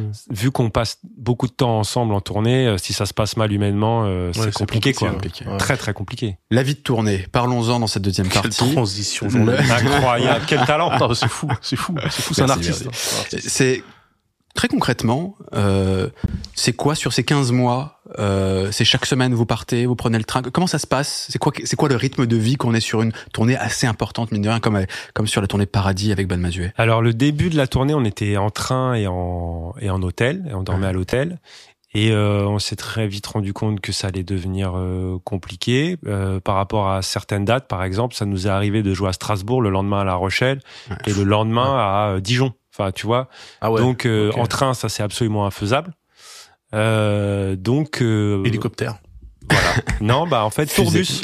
tourbus. Ah oui, tourbus. Bah oui. Donc le principe du tourbus, c'est que c'est un bus aménagé et euh, qu'il y a des couchettes dedans. Donc en gros, euh, on part la veille d'un concert et on arrive le matin sur place. Comme ça, les techniciens ils peuvent installer parce que on, ne parle pas assez de, de, de ces gens de l'ombre, mais euh, les techniciens sont là pour installer euh, tout ce qui est, euh, bah, pour pré- préparer le son, pour préparer les lumières. Surtout les lumières, c'est un bordel monstrueux, ça, ça prend énormément de temps. Donc il faut qu'ils soient là tôt. Et puis en plus, nous, il y avait un écran géant sur scène, donc il faut installer l'écran et tout, machin. C'est tout un bazar. Et voilà, on fait le concert le soir, et le concert, le temps qui remballe, et après on part, on reprend le tourbus, direction le- la ville du lendemain, quoi. Donc là, vous avez fait 120 dates, tu disais, en 15 mois. Ouais, c'est ça. Ouais, Ça fait- un rythme de ouf, en fait. Toutes les semaines vous partiez? Pratiquement, ouais. Ouais. Moi, j'ai Plusieurs jours. ouais, euh, c'était minimum 2-3 jours, et maximum, on a fait 5 dates d'affilée. Je peux te dire que la cinquième, elle pique fort, quoi. Mm. Mais euh, je savais même pas qu'il y avait 120 salles de concert en France. je veux dire, c'était une tournée France-France ou vous partiez en a- Belgique, euh, Euh, en on, a, Suisse on a fait on a fait quelques dates en Suisse et quelques dates en Belgique aussi, Ouais. mais on a eu des doublés aussi. Tu vois, par exemple, on a fait euh, deux fois à Lille, deux fois à Bordeaux, Ouais, deux fois à Lyon. Enfin, tu Ouais. vois. C'est quoi, c'est quoi pour toi les, les aspects marquants, marquants d'une tournée? C'est euh, qu'est-ce que t'apprécies, qu'est-ce que t'aimes moins?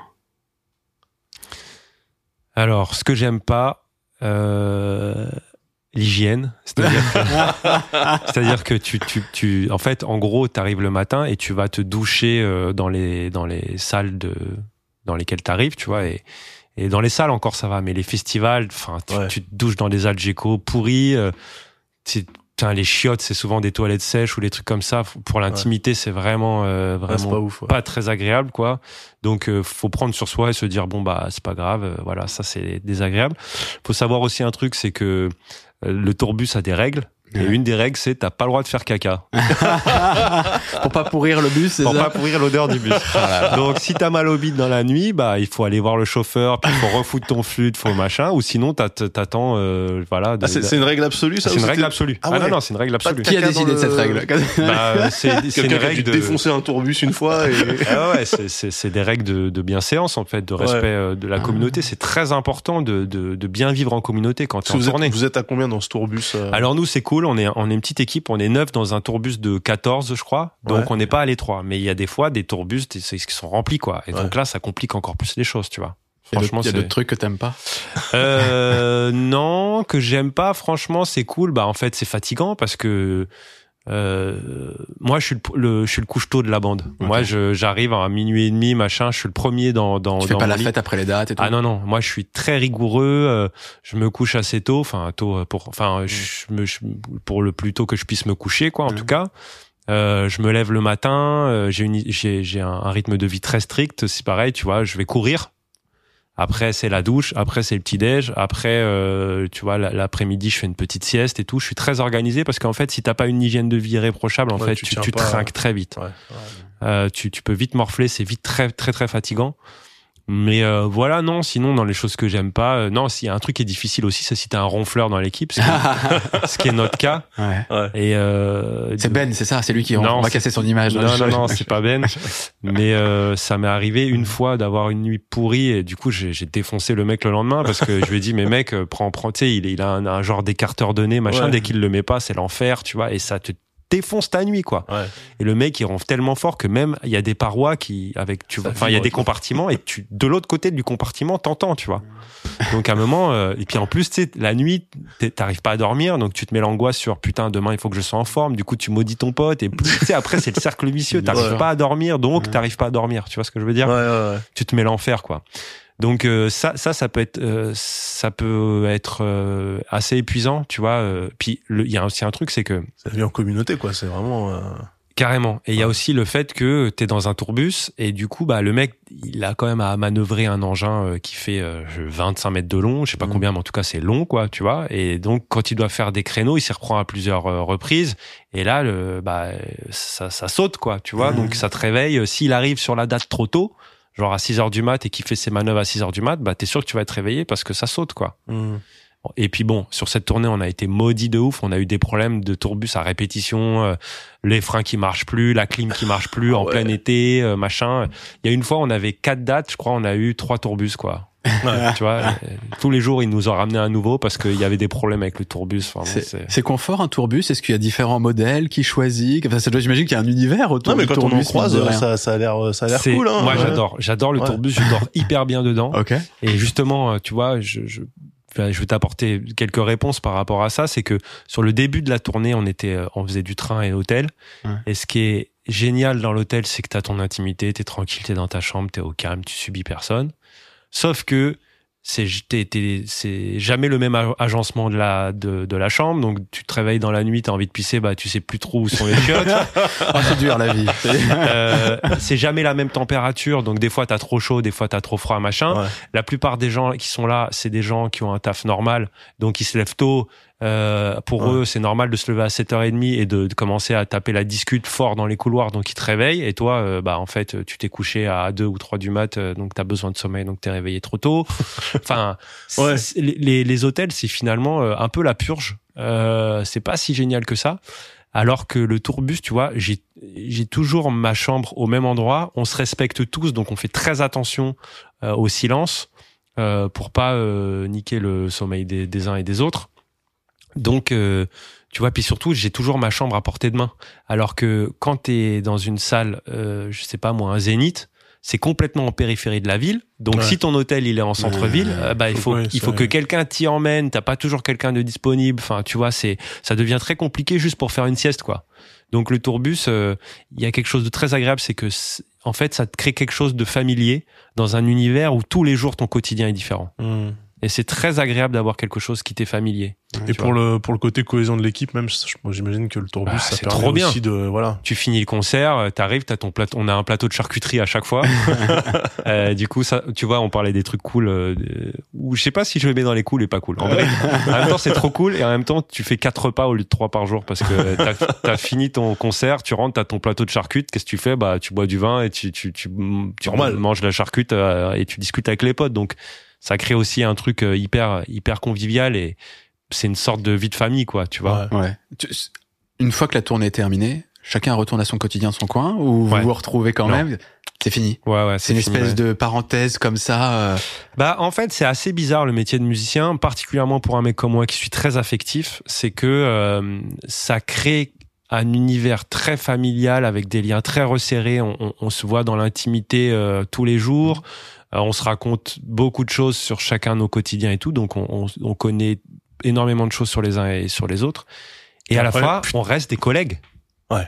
Tu vois? Donc euh, bah après chacun retourne à sa vie et puis euh, et puis c'est tout quoi tu vois euh, après on se T'as donne des t'as noms pas, t'as pas créé plus de liens qui ont euh, perduré après, euh, après les mais tournées les, li- les liens ils perdurent si tu veux mais mais chacun a son boulot chacun Mm. a ses vies de famille ou, ou autres enfin ses obligations tu vois Ouais. donc euh, bah voilà c'est peut-être un petit texto de temps en temps mais euh, bah enfin voilà c'est Ouais, parce qu'on pourrait penser quand même 15 mois, enfin, c'est, c'est long, tu vois. Ben oui, mais surtout, c'est surtout 8 ans. Enfin, moi, ça fait 8 ans que je travaille avec Ouais, Ben et c'est le même ingé son depuis 8 ans, même Ouais. depuis le début. Lui, il est là, lui, il a enterré tout le monde. C'est-à-dire que lui, il est là depuis 2005, tu vois, ou 2006. Et, euh, et en fait, bah, il y a quand même ce truc de collègue, quoi, tu vois. Ouais. Donc, euh, bah, tu retournes à ta vie normale et puis, euh, dans ta vie normale, t'avais des amis avant et t'en auras après, quoi. Tu vois? Ah, c'est marrant, ouais. ça crée que- des liens particuliers. On a tous une affection particulière. Et moi, ce que j'aime dans cette équipe de Ben Mazuel, c'est que on est clairement une bande de bras cassés avec chacun ses failles, ses casseroles et, et voilà. Et, mais on, on s'aime et on se prend comme on est, on se juge pas. Et c'est ça qui fait que ça marche, quoi. On, on a le droit d'être de, de, faire le connard un soir et de s'excuser le lendemain, et puis et puis c'est pas grave en fait, tu mmh. vois. Alors bon, on, évite autant que faire se peut, mais ça arrive, t'as ouais, trop bu, machin. C'est le côté familial, ouais. Exactement. Ouais. Est-ce que c'est facile de gérer Alors, euh, tu dis que dans l'équipe de Ben Mazué, je sais pas, je sais pas comment ça se passe, mais avec d'autres tournées que tu as connues, le fait que parfois il n'y a pas aussi la même conception de de la vie de musicien en dehors de la scène. J'entends par là que toi tu parles par exemple d'une hygiène de vie assez stricte mine de rien. J'imagine qu'il y a beaucoup de musiciens, notamment jeunes, qui sont pas dans cet esprit-là et plus dans un esprit de profiter absolument, quitte à y laisser passer un peu de santé. Comment on arrive à, est-ce que ça t'est déjà arrivé en tournée de devoir faire avec ça? Comment, comment on se, on se synchronise quand même pour arriver à vivre ensemble? Bah, c'est le cas déjà, hein. Enfin, je veux dire, nous, euh, notre régisseur, euh, il dort peu, il bosse comme un malade. Euh, lui, il, vu qu'il taffe toute la journée, parce que régisseur, c'est un métier pas connu, mais c'est sans la régie, bah, il, se passe rien en fait. C'est lui qui organise tout, qui gère le montage de matos, euh, à quelle heure on arrive, où on arrive, euh, faut, où on va se garer. Enfin, il y a plein de détails d'une tournée qui sont que personne connaît et qui sont extrêmement importants. Rien que savoir où va se garer le tourbus, parce que ton truc, il fait quand tu joues en centre-ville de Tours, par exemple, euh, et que tu sais pas où garer ton truc, faut bien gérer ce genre de détails, tu vois. Euh, tous les transferts vers l'hôtel, enfin, il y a tout un tas de trucs énormes. Et je, je saurais même pas dire le nombre de choses qu'il y a à faire, mais c'est énormément de travail d'organisation. Et euh, lui, il travaille toute la journée. Euh, c'est le premier arrivé dans la salle parce qu'il faut qu'il nous montre, il nous envoie, on a un groupe WhatsApp, euh, des photos de là où, il y a les douches, là où il y a le petit-déj, là où il y a tout. C'est notre papa, en fait, tu vois. On est vraiment euh, materné euh, ou paterné, je sais pas si on, si on peut dire. Ça marche aussi. Ouais. Et euh, il travaille jusqu'au démontage, euh, donc il finit à, minuit et demi, une heure, tu vois. Et il rentre, il commence à se détendre là, et il boit des pastis, et il finit à, je sais pas, 3 4 heures du mat, tu vois. Donc euh, moi, je suis couché bien avant eux, avant, avant eux, avant eux. Et c'est pas du tout un, un, problème dans la mesure où ils foutent pas le bordel dans le tourbus, c'est que moi, je peux dormir en haut. Tout va bien, tu vois. Ils ont déjà fait des blind tests et des trucs, et moi, j'étais en train de dormir. Et, ça t'a pas gêné hein. Non, non, non, parce que déjà c'est relativement bien isolé et puis il faut. tu peux quand même avoir ta vie en parallèle, quoi, qui ça continue à. Ok, c'est Exactement. Bah en fait, il y a un étage, quoi. Donc les, les, chambres elles sont à l'étage et le, il y a une espèce de salon avec cuisine et tout en bas. Et euh, donc euh, pour les réunions de famille c'est en bas et puis pour ceux les dormeurs c'est en haut, quoi. Est-ce que je dis une bêtise quand, parce qu'il me semble que pour cette pour cette tournée, enfin pour une tournée en tout cas de Ben Mazué, il y a eu une victoire de la musique. Tout à fait. Exactement, euh, ouais. Mine de rien, en 2022 d'ailleurs. En 2020. Je crois que la victoire de la musique, c'est elle est en 2022. Ouais, c'est ça. Oh là là, je suis tellement déconnecté. ouais, si c'est ça, c'est cette année. Ça, ouais, cette année. Bah ouais, victoire du meilleur concert de l'année en fait. Ouais. Et c'est pour quelle date? Une date en particulier? Non, non, non, c'est pour euh, bah pour l'ensemble du, du, du spectacle, euh, voilà. Est-ce que mine de rien, c'est aussi une récompense pour toi, puisque tu es partie intégrante de cette tournée? euh... T'as eu un trophée? Non, en ah. fait, c'est c'est assez triste, c'est que en fait, euh, il y a que l'artiste et le producteur euh, qui ont, un trophée, alors que là c'est vraiment victoire de, enfin meilleur concert et un concert sans une équipe et technique et administrative euh, et musicale, ça n'existe pas. Donc en vrai, il devrait faire des mini trophées, ne serait-ce qu'en plastique pour tout le monde en fait, tu vois. Ben il avait parlé d'éventuellement en faire en avec une imprimante 3D, mais pour l'instant j'en ai pas. Mais je vais je vais le relancer. J'aimerais bien avoir mon trophée, ouais. Est-ce qu'il se pose la question de dans quelle mesure on se, on se rattache à cette victoire? Ce que je veux dire par là, c'est qu'il y a toute une équipe, mais c'est quand même la musique qui a été composée par une personne précise, interprétée par une personne précise, et qui d'une certaine manière est quand même plus à l'origine du projet, même si tout le monde est, important, parce que sinon ça ça, ça existerait pas. Sans les gens, tu parlais du régisseur, etc. Mais c'est pas exactement, tu sais quand même euh, le même apport, parce que tu supportes quand même la musique de quelqu'un qui est pas ta musique à la base. Ah oui, mais attends, là, là je suis pas d'accord. Si c'était pour la musique produite par l'artiste à la base, il aurait une victoire de la musique sur son album. Je, oui, je suis bien d'accord, mais justement, c'est la tournée, enfin c'est le concert. Je suis bien d'accord, mais justement, comment comment tu le vis, comment tu t'associes globalement, même au-delà de cette victoire, cette victoire en particulier, mais au-delà de cette victoire, à la réussite d'un artiste que tu accompagnes régulièrement Est-ce que pour toi, tu es complètement dans le projet? Est-ce que tu sens qu'il y a une différence quand même? Euh, bah pour la victoire, pour moi c'est aussi un peu ma victoire, c'est clair, surtout que j'ai une place extrêmement importante euh, dans les spectacles de Ben depuis longtemps. Je, suis clairement son bras droit, tu vois. Euh, tu vois, surtout l'aspect musical, on discute beaucoup, même des fois sur l'aspect du choix. Alors, il travaille avec un metteur en scène, il écrit beaucoup, mais c'est c'est pas rare qu'il me demande mon avis ou que je le lui donne, même s'il me l'a pas de- demandé, euh, sur certains détails et sur sur euh, sur plein de trucs. Et euh, je sais qu'il a confiance en moi et et voilà. Donc clairement, c'est aussi un peu ma victoire, comme celle de l'éclairagiste, comme celle du régisseur, comme celle de tout le monde, mais c'est quand même l'artiste euh, que les gens viennent voir. Ils viennent Ouais. voir Ben Mazué, ils viennent pas voir Robin Note. Mmh. Donc à un moment, euh, quand tu commences à travailler avec des, des, des gens connus, et c'est ce que j'ai appris euh, en commençant à, à travailler avec Corneille il y a très longtemps, c'est que euh, il faut faire attention à ton ego et savoir rester à ta place. Ouais. Tu vois, moi je suis accompagnateur, je suis pas l'artiste. Donc euh, si demain Ben il veut changer, il veut prendre quelqu'un d'autre, il prendra quelqu'un d'autre, il sera toujours Ben Mazué, il cartonnera toujours, tu vois. Euh, voilà. Donc moi je suis très content de cette place euh, qui m'est attribuée de, de, de pianiste et directeur musical, même si le mot directeur musical pour le cas de de Ben, euh, je l'assume de moins en moins, tout simplement parce que on travaille clairement ensemble. Ben, il a énormément d'idées et moi, je l'aide à les, à les, mettre en place. ouais. Ouais, voilà. mais- Peut-être qu'on peut le dire. C'est quoi un directeur musical? Parce que c'est- dans la musique classique, par exemple, ça s'utilise, il me semble. Euh, quand il y a des orchestres, des choses comme ça, je connaissais moins, j'avoue. Euh, Alors non, pour- non. Bah, en fait, si tu veux, par rapport au classique, euh, un- un- dans le classique, c'est un chef d'orchestre, tu Ouais. vois. Donc, directeur musical, c'est un peu l'équivalent Ouais. moderne de chef d'orchestre. C'est-à-dire que c'est quelqu'un qui va s'occuper d'adapter des morceaux qui sont généralement enregistrés en studio au préalable à la scène. Ouais. Donc, ça. C'est ce que tu fais pour Ben Mazué. Moi, c'est ce que je fais pour Ben, c'est ce que j'ai fait pour Corneille, c'est ce que j'ai fait pour Kenza ou Doc Gineco, tu vois. Donc, c'est, c'est de prendre des morceaux déjà existants et de les adapter en fonction de, euh, des contraintes que tu as. Les contraintes, ça peut être, par exemple, on te dit, bon, bah, vous pouvez être que trois sur scène, mais sur l'album, c'est super produit. Oui, C'est-à-dire que ça euh, va au-delà de l'aspect uniquement clavier-piano. C'est vraiment sur l'ensemble de la scène que là, tu, que tu gères entre guillemets la façon, Tu quelle forme ça va tu- prendre. tu, réarranges en fait. Du coup, le. Bah c'est ça, tu Ouais. c'est de l'adaptation euh, en fonction des contraintes. C'est aussi des propositions, euh, parfois de d'enchaînement, parfois de tiens là on pourrait ouvrir, tu pourrais parler à cet endroit-là, euh, machin. Alors je l'ai fait avec beaucoup avec Kenza parce que Kenza elle est arrivée sur scène, en fait en gros elle a- elle avait jamais tourné donc elle savait elle connaissait rien à la scène. Mmh.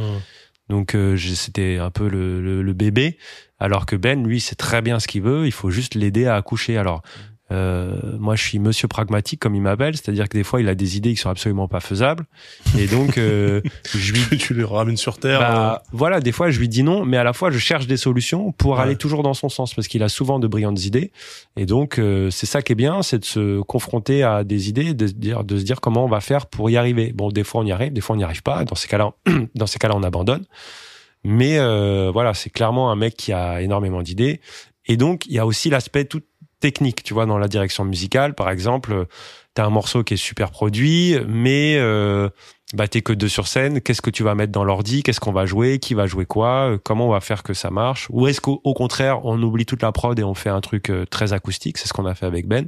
Il y a beaucoup de morceaux qui sont que guitare ou piano voix, Hmm. alors qu'ils sont plus produits euh, en studio. C'est vraiment deux univers complètement différents. C'est toi aussi qui va gérer un peu le setup, qui va demander, bah là, on a besoin de telle machine, telle machine, etc. Ou ça, c'est plutôt. Alors ouais, moi, Ouais. c'est c'est moi qui fais ça euh, dans le cadre de, de Ben Masbé et de Corneille aussi.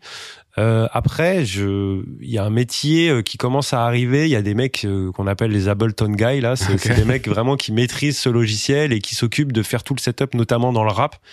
Parce que dans le rap, souvent les mecs, euh, bah, t'as des rappeurs et puis on leur fait des prods et ils rappent dessus, et ça s'arrête là. Et Mhm. quand il s'agit d'arriver sur scène, eh bah, faut ils- habiller un peu le truc, quoi. eh ben, soit il faut habiller un peu, un peu de truc, ou soit il, il faut que quelqu'un leur prépare tout pour qu'ils puissent rapper là, parler à tel endroit, que là, euh, ils puissent euh, parler sur de la musique, donc comment faire que pour que la musique euh, ou telle boucle tourne derrière, etc. Et ça, ces mecs-là, euh, ils sont spécialisés là-dedans. Ils, ils font pas forcément les tournées, euh, ils, sont, ils font du setup, quoi, uniquement, Mm. tu vois, et c'est des gros killers de d'Ableton, euh, probablement beaucoup plus que moi. Euh, moi, je sais m'en servir pour ce que j'en ai besoin sur scène, tu vois. Mais Voilà. du coup, euh, si on prend donc cette tournée de 120 dates, entre la première date et la 120e, est-ce que toi, t'as perçu une évolution aussi? Parce que j'imagine qu'il y a des alchimies qui se créent euh, sur scène, machin, des trucs que tu fais à la dixième date, euh, je sais pas, moi, tu pars sur un solo avec euh, avec un musicien et puis tu dis, ouais, ça a bien marché, faudrait qu'on le refasse, etc. Je veux dire, est-ce que c'est un truc qui est cadré et vous sortez pas trop du cadre ou est-ce qu'au contraire, en fait, au fur et à évolue, mesure, euh. Alors le, le la tournée de Ben est extrêmement cadrée, c'est-à-dire que tout est écrit. D'accord. Euh, et justement, le travail et l'évolution, l'énorme évolution de Ben par rapport à ça, ça a été de lâcher prise et de faire moins de, euh, de littéraire entre guillemets, c'est-à-dire Ouais. des choses très écrites et d'essayer de Plus euh, dans la vibe du moment. Ouais, euh, dans la, alors c'est toujours les mêmes propos, mais Ouais. pas de les dire de manière tout le temps strictement identique, Oui, tu vois. c'est genre Beyoncé qui pleure systématiquement au même morceau, euh, quelle que soit la date. euh, tu vois, c'est moi c'est un truc où justement en tant que pur spectateur, euh, tu sais quand quand t'as vraiment le côté émotionnel avec l'artiste vraiment qui t'as l'impression qu'il se livre et tu dis ouais mais attends il s'est déjà livré 119 fois le Lascar tu vois. Bah, surtout si chaque soir est exactement similaire Bah ouais. au précédent, parfois tu te dis bon, c'est peut-être pas ça le live. Enfin, c'est pas ce qu'on attend d'un live non plus. quoi. Alors après d'un autre côté tu dis Ah, ouais mais le mec ouais. le mec qui vient à la à la 18e Ouais, date il a autant le droit de vivre l'expérience que le premier tu vois mais je me dis comment c- Ouais, c'est- l'équilibre dans la part de mise en scène Ouais. et en même temps de, de de vivre le moment, spontanéité, de de spontanéité. spontanéité, ouais, ouais. ouais. Mais ça, c'est la magie des les gars. En fait, la magie, un magicien, il, il, il a des tricks. ouais. Ben nous aussi, tout bêtement. Donc euh, après, euh, bon, le côté américain, je pleure, machin. Ouais. euh, Moi, c'est pas trop mon truc parce que c'est mielleux et tout ce qui est mielleux me fait un peu chier.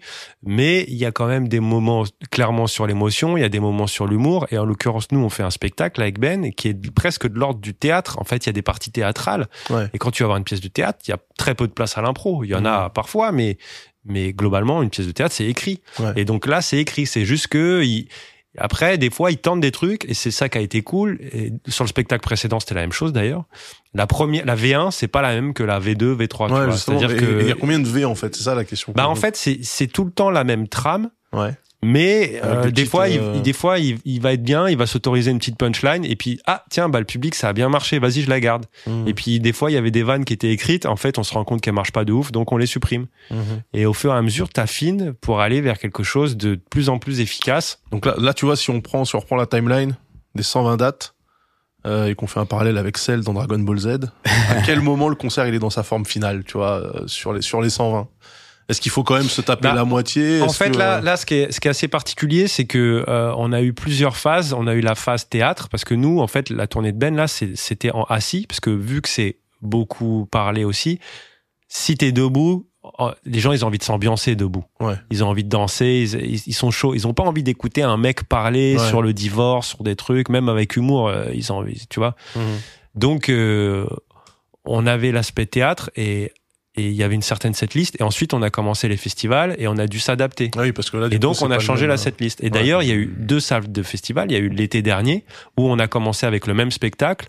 Le premier s'est passé nickel et le deuxième, on s'est fait défoncer. Ah ouais. Euh, bah ouais, parce que le premier, on, on avait joué genre à 19h, il faisait encore jour, les gens étaient, il y avait eu qu'un concert avant, ils étaient pas trop chauds, pas trop bourrés.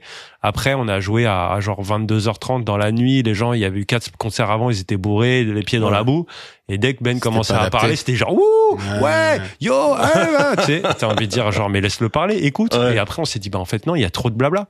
Donc, par rapport au spectacle de théâtre, on va devoir couper des parties pour- musical. pour que ce euh, soit plus musical, plus efficace euh, Mhm. au public et à la situation festival. C'est de l'adaptation, quoi, tu vois. C'est vrai que je pense pas même euh, effectivement au setup de la salle, quoi. Est-ce que les gens sont debout? Est-ce qu'il y a une grosse fosse? Est-ce que euh, tu Et vois? ça, ça change tout. Et c'est des Debout, trucs que, que vous demandez vous, j'imagine, en disant euh, moi je préfère faire euh, genre salle playel, un truc euh, chacun est assis tranquillement ou euh... Bah, figure-toi que c'est c'est la raison pour laquelle, mais c'est génial que ça se soit passé comme ça. Qu'on s'est fait défoncer l'été dernier, c'est que Covid oblige. Euh, quand ils ont réouvert les festivals, les Ouais. jauges étaient limitées et les gens devaient être assis. Et donc nous, on a, ce qui était mortel, c'est que comme on, est, on était en public assis, là où toutes les tournées se sont fait défoncer et ne jouaient plus, nous on a, on a continué à jouer à mort parce qu'on était en public assis. Et donc les Merci le festivals, Covid. bah, ouais, Finalement. ouais, quelque part. Et euh, c'était prévu initialement donc euh, que les gens soient assis. Et comme finalement ils étaient debout, bah on s'est, on a été obligé de jouer devant les gens debout, tu vois. Ouais. Et la première date, laisse tomber, Ben, il était pétrifié dans un état de tension, mais c'était l'horreur. Et il était dégoûté vraiment que finalement il se retrouve, enfin, il se sentait pas Mhm. les épaules d'assumer. euh, 5000 personnes debout et tout. Et donc, il avait peur, ce qu'on peut complètement comprendre, tu vois. Et au final, il est arrivé, on est tombé devant un public super bienveillant et tout top. Donc, ça, ça lui a fait énormément de bien, même à nous, parce qu'on s'est dit, bah, en fait, le spectacle, il marche. Sauf que la date d'après, on s'est fait manger et on s'est dit, bon, il marche. Toute proportion gardée. donc il faut qu'on réadapte. Tu vois. C'est marrant de se dire que euh, l'artiste, euh, s'il voit 5000 personnes assises ou 5000 personnes debout, pour lui, tu sais, c'est ça change tout. Alors Mais que, oui. Ah, si. Ça change pour, tout. pour, pour, pour Ouais, quelqu'un qui est pas Non, dans mais- le truc, tu dis ouais, ouais, bah, c'est c'est vrai. 5000 personnes, tu vois, mais, en fait, ouais, ça. Au cinéma, est-ce que t'es debout pendant une heure et demie? Ouais, j'avoue. Ah ouais. Tu, tu, si t'es debout, tu vas commencer à tourner en rond. Enfin, tu vas Mhm. être pas bien, tu vas avoir envie de bouger et tout. Quand t'es assis confortablement dans un fauteuil de, de centre culturel, qui est un fauteuil de type cinéma, t'es complètement en disposition Ouais, d'écouter un mec en train de raconter des histoires. Ouais, ouais. Et du coup, c'est pour ça que Ben voulait ça, c'était que le spectacle euh, est complètement. euh, on doit être dans ces dispositions pour écouter le spectacle. C'est pas un truc où tu viens t'ambiancer. Donc c'était dans le cahier des charges de dire, euh, nous, on veut des salles où les mecs. euh, C'était une vraie demande de Ben et Ouais. donc euh, écoutée par le tourneur qui a cherché des dates dans des euh, lieux assis, tu vois. Mais ce qui a été cool, c'est que finalement, comme on s'est fait un peu manger, on a dû s'adapter. Mhm. Et donc, fort de ça, euh, ouais. On a pu changer la setlist, repenser le show pour l'été d'après et les festivals qu'on a fait cet été qui sont tous super bien passés parce qu'on s'est réadapté grâce Ouais. à cette expérience euh, qui a été euh, super enrichissante, quoi. Et je me dis, est-ce que c'est parce que euh, donc le tourneur a écouté le, le souhait de, de Ben Mazué Est-ce que euh, du coup ça peut arriver que euh, si t'as un artiste un peu plus confidentiel, le tourneur il dit bah tu sais comme, comme on avait avec euh, avec JB Hanak qui nous disait que eux ils, se- ils se retrouvaient à jouer dans des salles éclatées, dans des pizzerias, dans des trucs comme ça. Donc tu te dis est-ce que euh, si t'as un artiste avec euh, moins de euh, une, une aura c'est moins un grande, luxe de ouais. pouvoir choisir, quoi? Est-ce Bien que sûr, toi tu dis moi luxe. je veux que les mecs soient assis et le tourneur il fait ouais bah là ils le seront pas et démerde-toi tu vois donc euh, Non, non, c'est un vrai luxe. C'est un, c'est un vrai luxe. Mais c'est ce qui fait que le spectacle a fonctionné aussi, c'est que bah si tu mets les gens dans les bonnes dispositions, hmm. les choses ne peuvent que bien se passer. Si tu mets les gens dans de mauvaises dispositions, bon bah forcément euh, ça se passe pas bien et donc ils sont pas contents et donc euh, bah du coup il y a pas du bon bouche à oreille. Ouais. Ce qui fait qu'on a gagné la victoire de la musique. C'est bon, les gens ont voté pour nous, mais ce que j'ai remarqué avec Ben, c'est que depuis que je, je bosse avec lui, il y a eu beaucoup de gens qui sont venus une première fois par curiosité et c'est merci à cela ou qui connaissaient un peu Ben euh, via les, les réseaux parce qu'il a il a jamais eu de single depuis à part quand je marche, il a pas eu de Mhm. morceau qui soit vraiment passé à la radio. hein. C'est grâce à un peu à YouTube et puis surtout à des gens qui sont venus, qui ont kiffé, qui en ont parlé à ouais. deux trois personnes, qui sont revenus, qui en ont passé, parlé à deux trois personnes, qui sont revenus, etc. Et c'est comme ça que le public a grossi progressivement. Mais c'est parce qu'aussi ils étaient dans des bonnes dispositions, tu vois. Donc ils ont assisté à un spectacle comme il fallait, qui a pu être joué comme il fallait. Et du coup, bah, quand tu vois les choses comme il faut, bah, ça se passe bien. Donc, tu as envie de revenir, etc. Ok. Mais, par- pardon, je, je, Je t'en prie, vas-y, rebondis sur un truc. Pour ce qui est de, tu sais, du côté répétitif et tout, Ouais. moi, je suis toujours étonné des gens qui reviennent. Et il y en a qui sont venus 10-15 fois. On a même une nana qui vient de Grèce Ah ouais. pour voir les concerts, pour te dire, quoi. C'est un truc de ouf. Stéphanie, euh, coucou.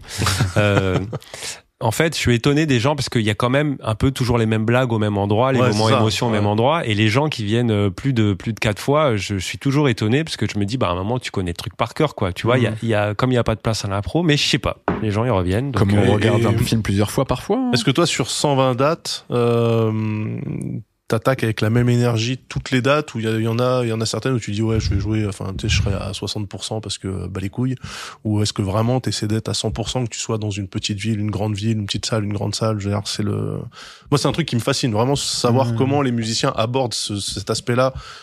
Principalement, effectivement, quand c'est euh, des dates qui s'enchaînent comme ça, etc. Est-ce que tu te dis, euh, moi, la question c'est, est-ce que les musiciens qui font ça sur des grosses tournées, ils se rappellent de chaque date, tu vois? Est-ce qu'il y en a qui oublient complètement, ils se rappellent même plus avoir joué dans tel ou tel bled euh, Alors il y a deux, deux questions différentes dans, dans ce que Ouais. tu dis.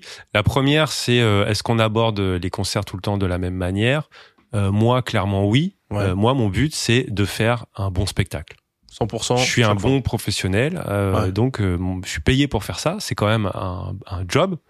Euh, moi, ça me dérange énormément le côté artiste en France, le truc artiste, artiste, artiste.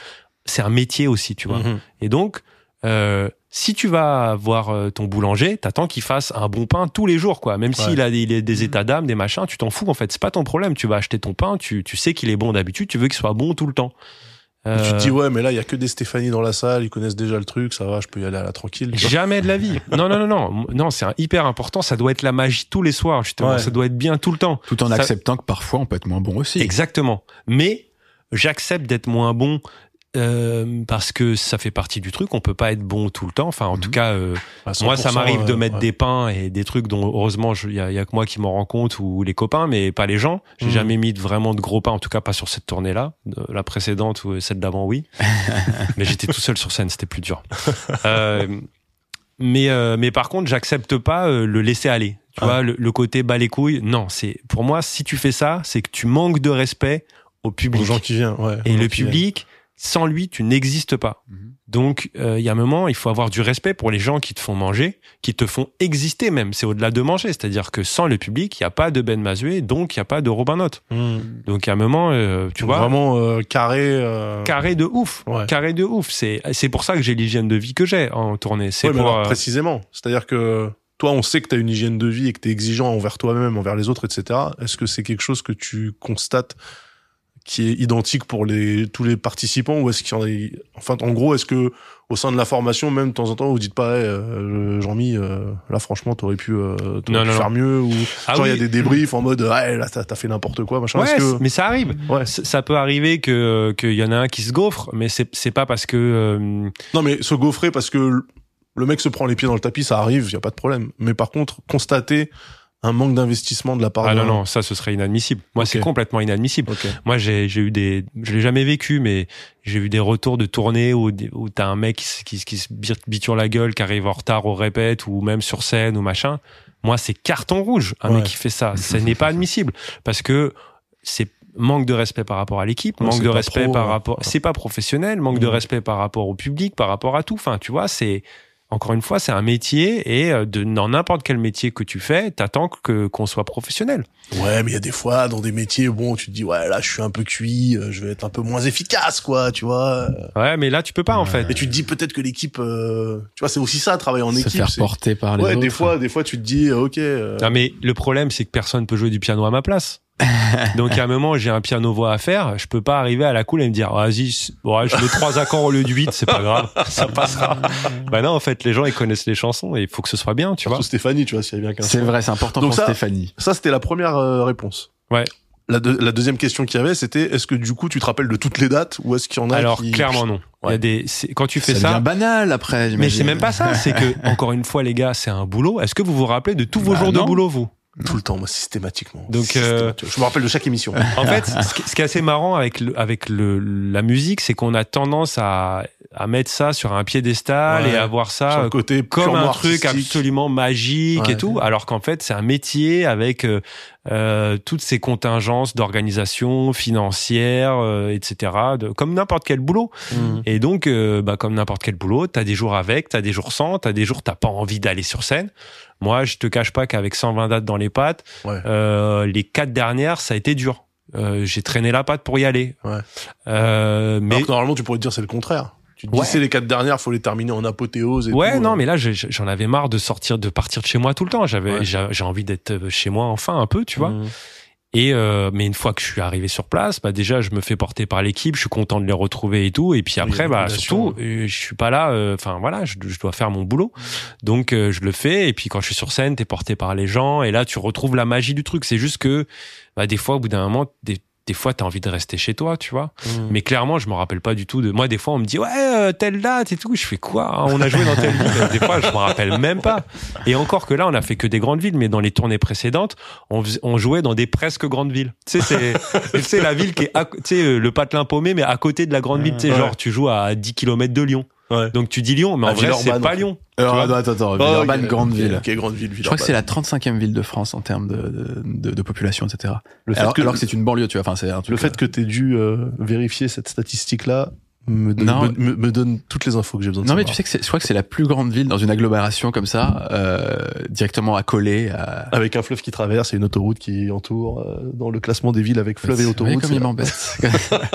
J'essaie de les convaincre que Lyon c'est incroyable. Même Villeurbanne c'est bien. Ouais, Bref. j'adore, j'adore Villeurbanne. Les gars, on a fait un bon point, mine de rien, sur euh, à la fois le côté accompagnateur, ta carrière d'artiste, euh, la vie en tournée. Et ce qu'on va faire, c'est, on voulait faire une troisième partie pour parler un peu de, de l'enseignement aussi quand même, parce que tu es professeur au conservatoire. Je pense que l'un des points les plus intéressants autour de, de l'enseignement, c'est le fait, comme on le disait au début, que tu as eu une mauvaise expérience toi au conservatoire et que tu te retrouves ainsi dans un conservatoire. Euh, Une revanche un peu quelque part. pourquoi Et j'aimerais même dire, euh, je pense qu'on peut le lier au fait, on, on échange parfois euh, tous les deux, C'est vrai. parce que t'es un t'es un auditeur régulier de l'émission. Parfois il y a des trucs qui t'énervent, parfois des trucs que t'apprécies, etc. Et tu me le dis clairement. J'espère que c'était les épisodes avec Chrono qui l'ont- vénère. Et mais, mais globalement, tu apprécies l'émission, donc ça me va. C'est euh, et parfois quand on parle effectivement de l'enseignement musical, notamment dans un cadre un peu classique, euh, type conservatoire, tu trouves qu'on est parfois dur sur le fait que on trouve ça un peu trop strict, etc. Euh, Est-ce que justement tu te retrouves au conservatoire aujourd'hui parce que tu penses qu'il y a quand même une marge de manœuvre et que toi, ce que tu as vécu, tu peux le faire différemment en travaillant dans un conservatoire aujourd'hui? Euh, complètement. Mais en fait, moi, j'essaie d'être le prof que j'aurais voulu avoir. Ouais. Donc euh, voilà, en fait, euh, le conservatoire souffre aujourd'hui de, de vieilles réputations qui sont en grande partie dépassées. Je dis en grande partie parce que il reste toujours euh, deux trois cons, mais euh, il y a beaucoup de profs qui s'investissent énormément, qui proposent du contenu euh, renouvelé, avec essaye, on cherche en permanence de de, de, tu vois d'avoir une euh, une pédagogie euh, créative inventive tu vois pour qu'il se passe des choses et puis surtout c'est fini l'époque où il y avait que le classique et tout hein. maintenant il y a jazz et musique actuelle tu peux très bien il y a en plus il y a la MAO qui rentre aussi euh, au conservatoire donc on est très très loin d'une époque élitiste et tout ça c'est terminé ça C'est enfin vrai que ça se traîne encore cette image-là. hein, de... mais ouais mais en fait déjà Ouais, bon on a le mot conservatoire Ouais, c'est le problème. euh, et puis euh, et puis surtout, je pense que les conservatoires ne font pas assez le boulot d'expliquer ce qu'ils font. Donc euh, les gens ils restent avec euh, avec leurs vieilles euh, leurs vieilles ouais, idées, L'image d'épinal du conservatoire. ouais, a- qui sont une- un peu rincées, Il y a sont une part qui reste. Alors euh, peut-être que ça a évolué en 15 ans. Moi, il y a 15 ans, j'étais dans une école nationale de musique, celle de Villeurbanne d'ailleurs, et je peux te le dire parce que je l'ai vécu. C'est que il y avait euh, le bâtiment principal et une annexe dans cette école, et que le bâtiment principal était beau. Euh, et que l'annexe était beaucoup moins, quasiment en sous-sol, quasiment jamais de fenêtres dans les salles, etc. Et qu'ils avaient foutu toutes les musiques amplifiées dans l'annexe. Soi-disant parce que ça faisait plus de bruit, alors ce qui est complètement faux parce que tu as des instruments acoustiques qui balancent aussi. Et franchement, il y avait un sentiment de gestion de la part de l'administration de l'école, De musique de seconde zone. Quoi. Euh, pas le même traitement, franchement. Et c'était il y a 15 ans. Ouais ouais, mais euh, ce que tu dis c'est vrai. Moi, je, c'était Villeurbanne. je vais pas Euh, le C'est relativement Le département musique amplifiée est relativement important. je vais je vais pas le nier parce que c'est un truc que j'ai vécu moi-même en tant que prof au conservatoire où moi j'étais à la cave.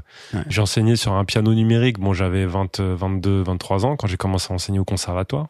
Et euh, les profs de classique, eux, ils étaient sur le piano à queue à l'étage avec avec la, la lumière du jour, tu vois. Et pour eux, c'était normal. Ouais, le jazz, ouais, c'est bon, tu peux faire sur un piano numérique, tu vois. Et ça m'a mis des années avant de comprendre que euh, j'étais aussi un prof de piano comme tous les autres et que j'avais le droit à mon piano à queue et, et à ma fenêtre, tu vois. Euh, donc, euh, et puis euh, bon, je me suis prouvé des choses entre temps. Ma carrière mu- musicale a beaucoup évolué. euh, J'ai eu des concours aussi, donc euh, et puis j'ai eu des profs de classique qui qui qui, qui avaient pas l'esprit euh, fermé, qui sont venus même, qui m'entendaient jouer dans ma salle, qui m'ont dit ah putain c'est terrible et tout ce que tu fais. Donc j'ai réussi à à me prouver des choses et du coup à comprendre que certains fonctionnements étaient euh, pas normaux en fait, pas normaux, pas normaux. mais, mais du coup, ouais. Euh, Du coup, ça t'a quand même mis dans un certain, un certain état d'esprit quand même de te retrouver. euh, ce que ce qu'expliquait Salman, euh, mis un petit peu euh, sur le côté. euh, Bien sûr, mais en fait, les choses ont énormément évolué, je pense, ces derniers temps. C'est que les musiques actuelles ont pris de plus en plus de place dans les conservatoires parce que, bah, déjà, euh, on se rend compte que c'est un, tout un tas d'élèves qu'on n'a pas nous, et ce serait bien qu'on les ait. Il y a plein d'associations qui ont développé tout ce qui est musique actuelle, et du coup, bah, après, euh, les- les autorités publiques ont commencé à se dire, mais pourquoi ils viennent pas chez nous? Mhm. bah parce qu'on leur propose pas de contenu adapté, etc. Euh, les conservatoires se sont ouverts vers les aussi les, les acteurs locaux. Par exemple, nous, on a une salle de musique actuelle qui s'appelle les Cuisines sur Chelles, parce que j'enseigne au conservatoire de Chelles, et on travaille avec eux. Et donc, de plus en plus, les conservatoires créent des départements de musique actuelle. Jazz, il y en a souvent déjà beaucoup, mais ça continue à d'ouvrir. Et euh, s'ouvre aussi sur les, les partenaires locaux et les, les contenus s'adaptent aussi. Donc Ouais. il y a énormément d'évolution. Euh, on se rend compte que les enjeux sont pas du tout les mêmes. Ne serait-ce que jazz et musique actuelle, on n'attend pas du tout la même chose d'un musicien de jazz que d'un musicien de musique actuelle. Et pour autant, toi, tu coordonnes le département jazz musique actuelle. Ouais, bien sûr. C'est quoi la, comment, comment les deux s'articulent? Comment, Bah, en fait, on, on, on c'est les mêmes profs souvent, Ouais. mais c'est pas les mêmes contenus. Ouais. Moi, par exemple, euh, si je si je vois un, je sais pas moi, un guitariste de, de rock et un guitariste de jazz, je vais pas attendre la même chose aux évaluations, tu vois, aux fins de cycle dont on parle en début d'émission. Mhm. Je vais pas attendre les, les, les mêmes choses. Euh, Et, et comment tu vas transmettre aussi l'enseignement? T'attends pas la même chose aussi de la part du professeur ou pas? Euh, bah alors moi, c'est pas à moi. Enfin, de- Mais ce que je veux dire par là, c'est ce que aussi tu fais un distinguo. Est-ce que la- l'approche pédagogique doit être différente en fonction de l'instrument et du style musical? Euh, c'est une vaste question. Euh, alors, à mon avis, les contenus, euh, enfin les, les procédés pédagogiques euh, qu'on qu'on va utiliser, ils sont nombreux. Et de toute façon, quel que soit le style musical, c'est pas le style musical qui importe, mais c'est l'élève. Ouais. Ok. Il y a des élèves qui apprennent euh, euh, d'une certaine manière, d'autres d'une autre manière. C'est un peu comme à l'école finalement. Tu sais, t'as ceux qui, qui ont la mémoire visuelle, d'autres ils ont ils ont besoin d'écrire pour retenir, d'autres euh, ils Ouais. mettent ils mettent un truc en chanson, ils retiennent. Il faut s'adapter Mhm. aux capacités des élèves. Donc c'est pas le, le c'est pas l'esthétique musicale qui, qui change vraiment, tu vois. C'est surtout comment le gamin va apprendre. Après, t'as tout un panel de, euh, de, de de ficelles pédagogiques que j'ai envie de dire que tu vas utiliser ou Ouais. pas en fonction des élèves, tu vois. Ok. Mais toi, t'as sur la partie pédagogie euh, précisément, donc tu nous expliquais que euh, ton expérience à toi en tant qu'élève s'est heurtée à un prof qui faisait visiblement pas preuve de pédagogie.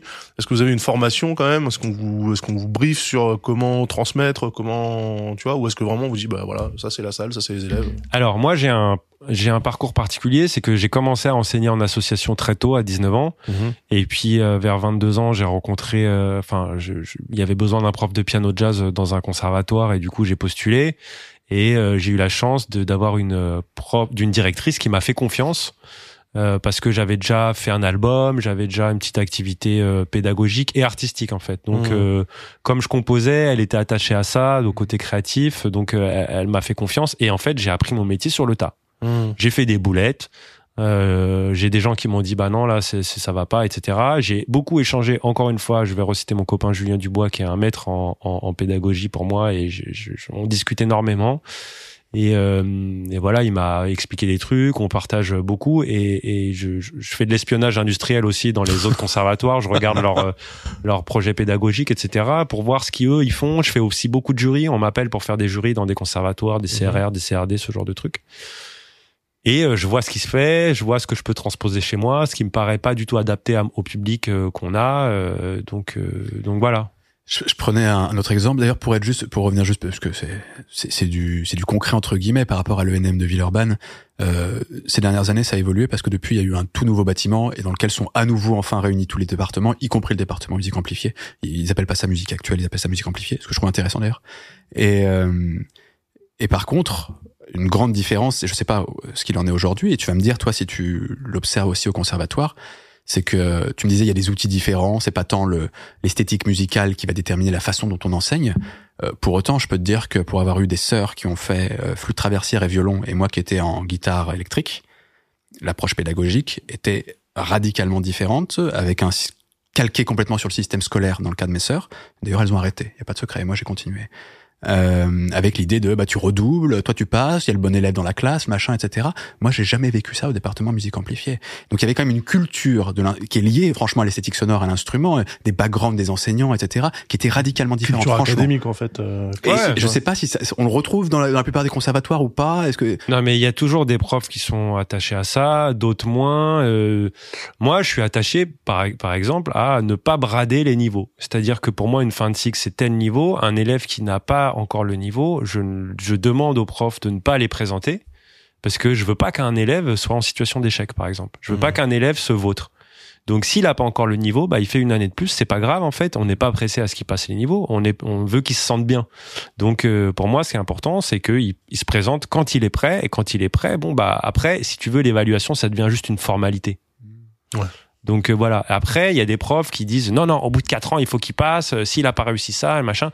Bon bah voilà, je- ça ça existe toujours et ça existera toujours. Après effectivement, euh, là où tu as raison, c'est que les enjeux sont considérablement différents en fonction euh, du, du des esthétiques aussi. Ouais. Donc forcément, on s'adapte. On va pas encore une fois, on va pas attendre la même chose d'un guitariste de, de rock, qu'un guitariste de jazz ou, ou d'une flûtiste euh, de de classique. Mhm. Donc forcément, euh, les choses doivent doivent, doivent s'adapter, mais ça veut pas dire qu'elles sont complètement fermées pour autant. Tu vois, il y a aussi des profs qui sont très cool. Il y a plein de, il y a plein d'élèves qui viennent kiffer en fait, prendre leurs cours, euh, euh, aller à la musique de chambre pour le classique, aller en atelier de jazz, aller en groupe de rock, chanter, faire de la MAO. Il y a, il y a Mm. ben, une grande majorité d'élèves qui sont chez nous, qui sont heureux, tu vois. Est-ce que toi, quand tu, quand tu enseignes, euh, le but c'est l'élève que tu as en face de toi d'en faire un professionnel Non, musique? pas, pas du tout. Moi, j'enseigne dans un CRI. Donc, CRI, c'est Conservatoire à rayonnement intercommunal. Ouais.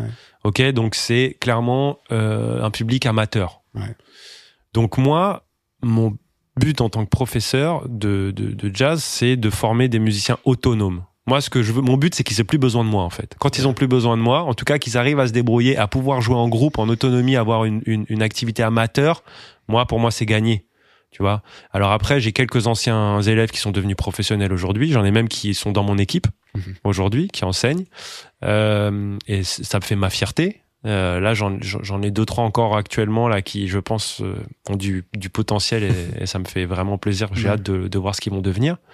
Mais c'est pas l'essentiel clairement de mon public et c'est pas l'essentiel des publics des conservatoires de France. Ouais. Ça, ça représente peut-être 5%.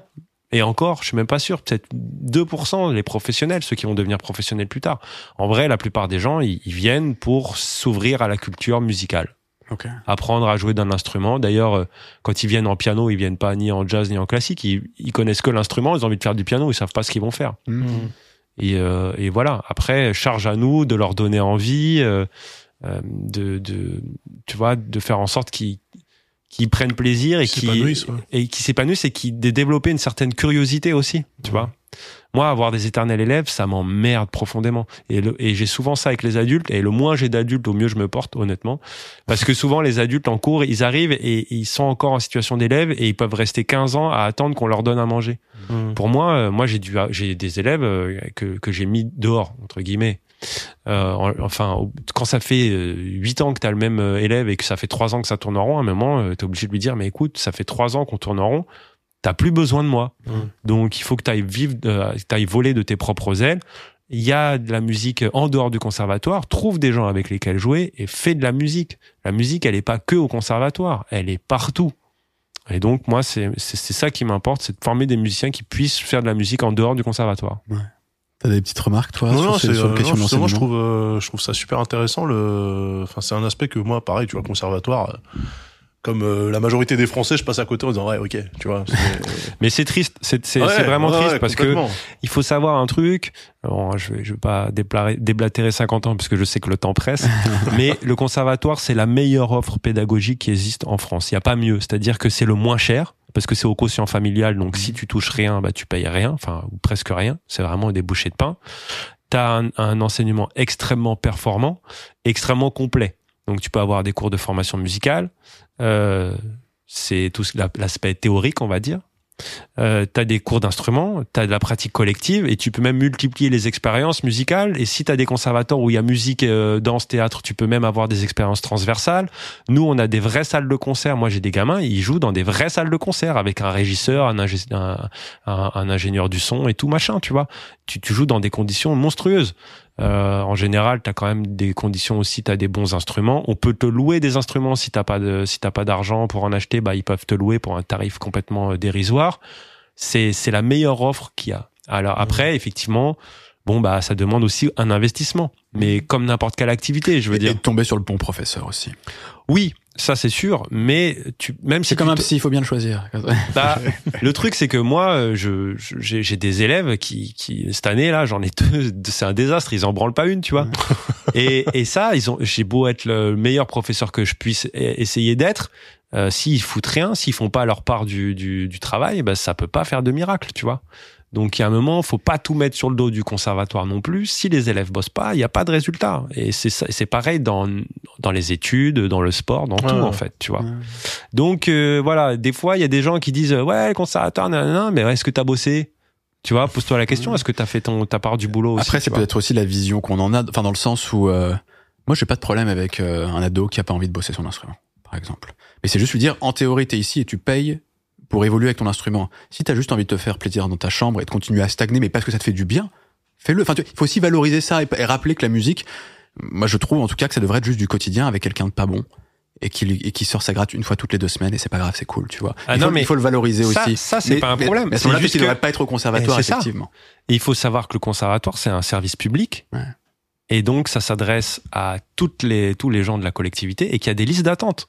Mhm. Donc, à un moment, nous, on forme des élèves pour qu'ils progressent. Si t'as un élève, Ouais. exactement, si t'as un élève qui vient et qui, qui, qui, en plus, soit qui s'en fout, ça l'intéresse pas, machin, il y a peut-être un mec derrière lui qui a faim, qui a envie de progresser, qui attend cette place et qui l'a pas à cause de lui. Mhm. Donc, il a rien à faire là. Et, moi, ça me pose aucun problème de, de, de dire, bon, bah, mec, ta place, elle est pas là parce que tu joues pas le jeu. Mhm. Si t'as pas envie de jouer le jeu, bah reste chez toi en fait.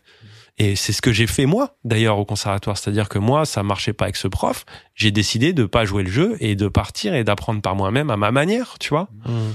C'est aussi, euh, voilà, c'est des choses ça, qui. demande, ça demande du recul quand même aussi sur euh, sur ses propres compétences, tu vois. C'est peut-être pas donné à tout le monde. bah, Non, mais surtout quand t'es ado. C'est bah pas oui. qu'un truc de compétence, c'est un truc d'attitude. Moi, je- là, les deux élèves dont je te parle, ils sont, ils sont tous les deux super doués. Ça pourrait être tous les deux des tueurs. Mhm. Mais ils sont en pleine adolescente, ils Ouais. foutent rien, ils arrivent en retard au cours, ils s'en branlent complètement, tu vois. C'est des Même ados. les- ouais, même les parents sont désespérés parce que c'est aussi, euh, c'est aussi euh, le, le problème à l'école. Mais voilà, c'est des ados. Ils ont peut-être pas trouvé leur truc encore, peut-être. Ouais, mais simplement. moi j'ai aucun problème avec ça. Et d'ailleurs, je les ai toujours cette année. Et après de nombreux échanges avec les parents, j'ai décidé de voilà, on, on, on va tient bon secouer un peu. et on essaye de faire en sorte que ça Mmh. marche. Mmh. Pour l'instant, bon, ça marche pas trop, mais c'est pas grave. On essaye, on essaye, et puis au bout d'un moment, bah, il faudra leur dire, les gars, vous avez pas joué le jeu. Moi, j'en ai qui attendent derrière. Ouais, il faut qu'ils aient la place. C'est normal. Mhm. Mais euh, voilà, on, on dégage pas les élèves au bout de six mois ou deux semaines parce qu'ils bossent pas ou, ou parce qu'ils sont pas doués.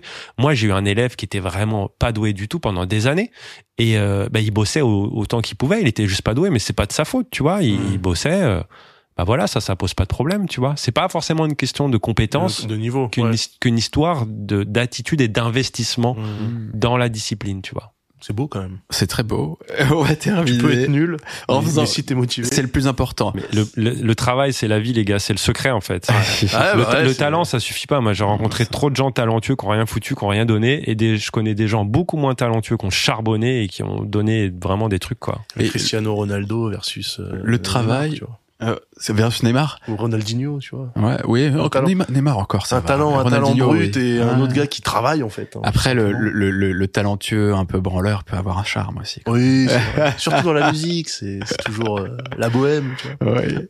Est-ce qu'on terminerait pas avec nos fameuses recommandations? C'est une nouvelle, euh, un peu, c'est quoi C'est devenu quoi une euh, Troisième fois, je pense. un petit, un petit- ouais, un ouais. peu comme ça. C'est un nouveau gimmick dans le podcast. On essaie de terminer à chaque fois en écoutant un petit extrait d'un morceau qu'on a écouté ces derniers temps. On demande ça aussi à l'invité. Robin, qu'est-ce que qu'est-ce que t'as envie de nous faire écouter euh, Alors, euh, découvrir découvrir ça à nos auditeurs. Ouais, pour moi, choisir, c'est renoncer. Donc, Ouais. c'est toujours difficile de faire un choix. Mais comme on a parlé de lui, que c'est quelqu'un que j'aime beaucoup et à qui je dois beaucoup.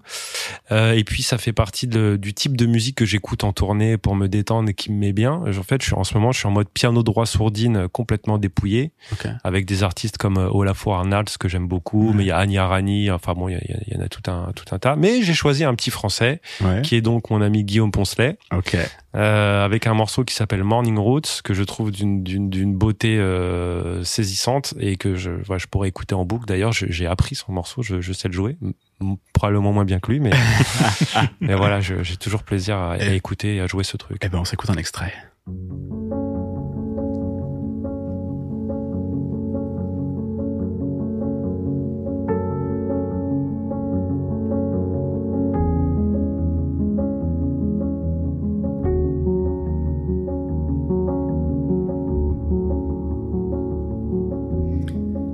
C'est une musique qui mériterait qu'on s'y, qu'on y reste longtemps. J'avance Ah oui. un tout petit peu pour qu'on ait une idée. Avec les, on peut pas les, mais c'est des extraits trop longs malheureusement par rapport au droit. Oh, Ah, Mais- c'est ça. Ouais. Mais ça, Bah, vous en fait- tout cas, ça, il, ça vous donne une idée. il- il faut que les gens aillent écouter ce, ce truc. Très bien. au moins ce morceau avec un casque allongé, détendu, vous allez voir, ça, ça fait partir. Et puis le son du piano droit sourdine, c'est un autre délire que le piano normal. Ouais. C'est vraiment, tu vois, il y y, a le son feutré, on entend le son des marteaux et tout. Ouais. C'est vraiment magnifique, quoi. C'est sur l'album 88 de Guillaume Poncelet, Morning Roads. Tout à fait. Daz, qu'est-ce que t'as envie de nous faire découvrir, toi? Ouais, moi dans un autre registre. Ouais. Euh, moi je, je bah, comme toujours, j'écoute euh, beaucoup de Currency. Currency, c'est un de mes artistes préférés. Ouais. C'est un rappeur de la Nouvelle-Orléans qui est passé avec euh, Cash Money, non, qui était chez No Limit avec Master P, qui est passé chez Cash Money avec euh, Lil Wayne, Drake, etc. Et puis qui a décidé à un moment donné de dire, Eh, restez dans votre délire. Moi, en fait, je fais du son pour kiffer. Ok. Euh, et c'est, à mon sens, un des artistes qui choisit le mieux ses instrus. Donc euh, là, le morceau, il s'appelle 100 Spokes. Bon, ça parle toujours de bagnole et de, et de fumette. Hein. Ah. Après, c'est des, c'est des euh, bons thèmes en vrai. Ouais, c'est un un thème universel. En plus, la bagnole, j'en ai tellement rien à faire. Mais la, la fumette, ça inspire. Oui, souvent. mais non, mais euh, vraiment. euh, et euh, voilà, le mec se fait plaisir. Il choisit toujours des, des instrus. euh. Là, en l'occurrence, il y a une basse qui est pas dégueulasse. Euh, Eh ben, écoute, j'aime beaucoup, j'aime beaucoup ce, cet artiste. on Écoutez. teste ça? Allez, hop. Là, la basse va rentrer. Euh. Hundred spokes from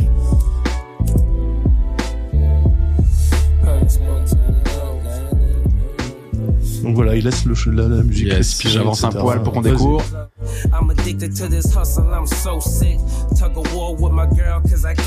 Est-ce que t'as checké, euh, Robert Glasper? Robert Glasper? Ouais. Non.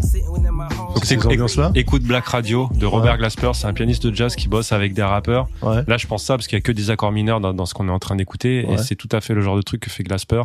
Je le note. Et du coup, ça pourrait te faire kiffer euh, Je me, et je te me sortir note. de ton rap des années 90.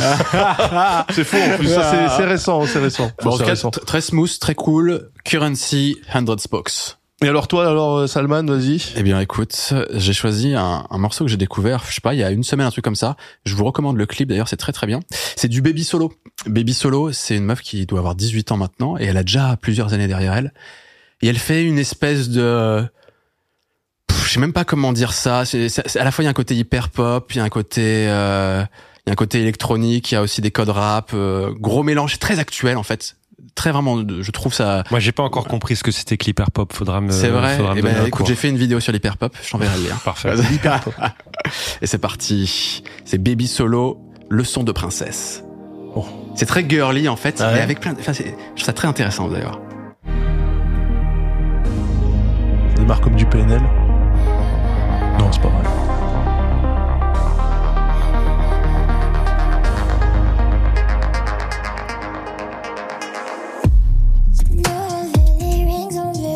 Ah ouais. Depuis toute petite, ce qu'on veut, c'est faire les sous. C'est Crazy Frog en fait. Les Elle a 8 ans.